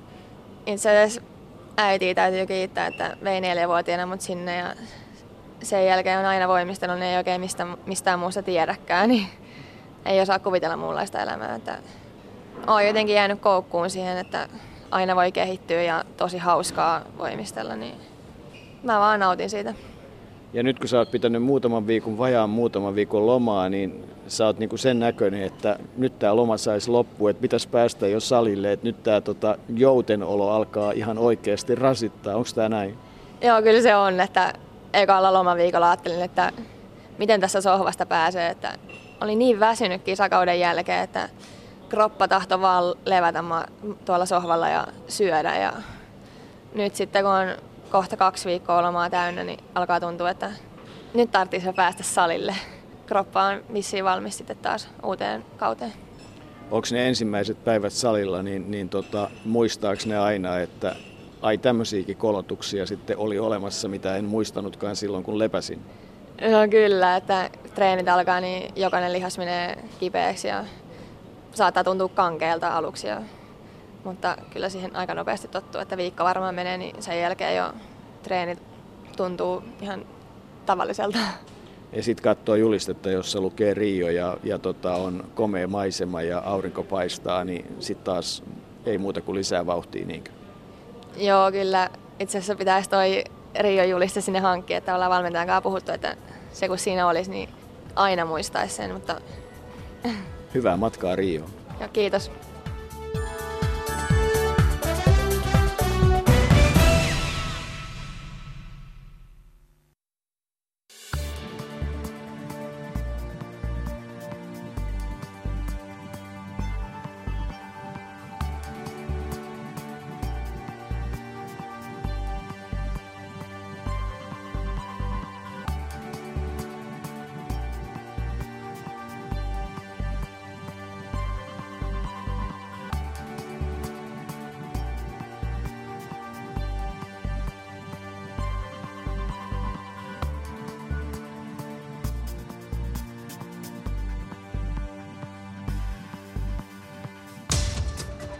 Ylepuheen urheiluiltaa.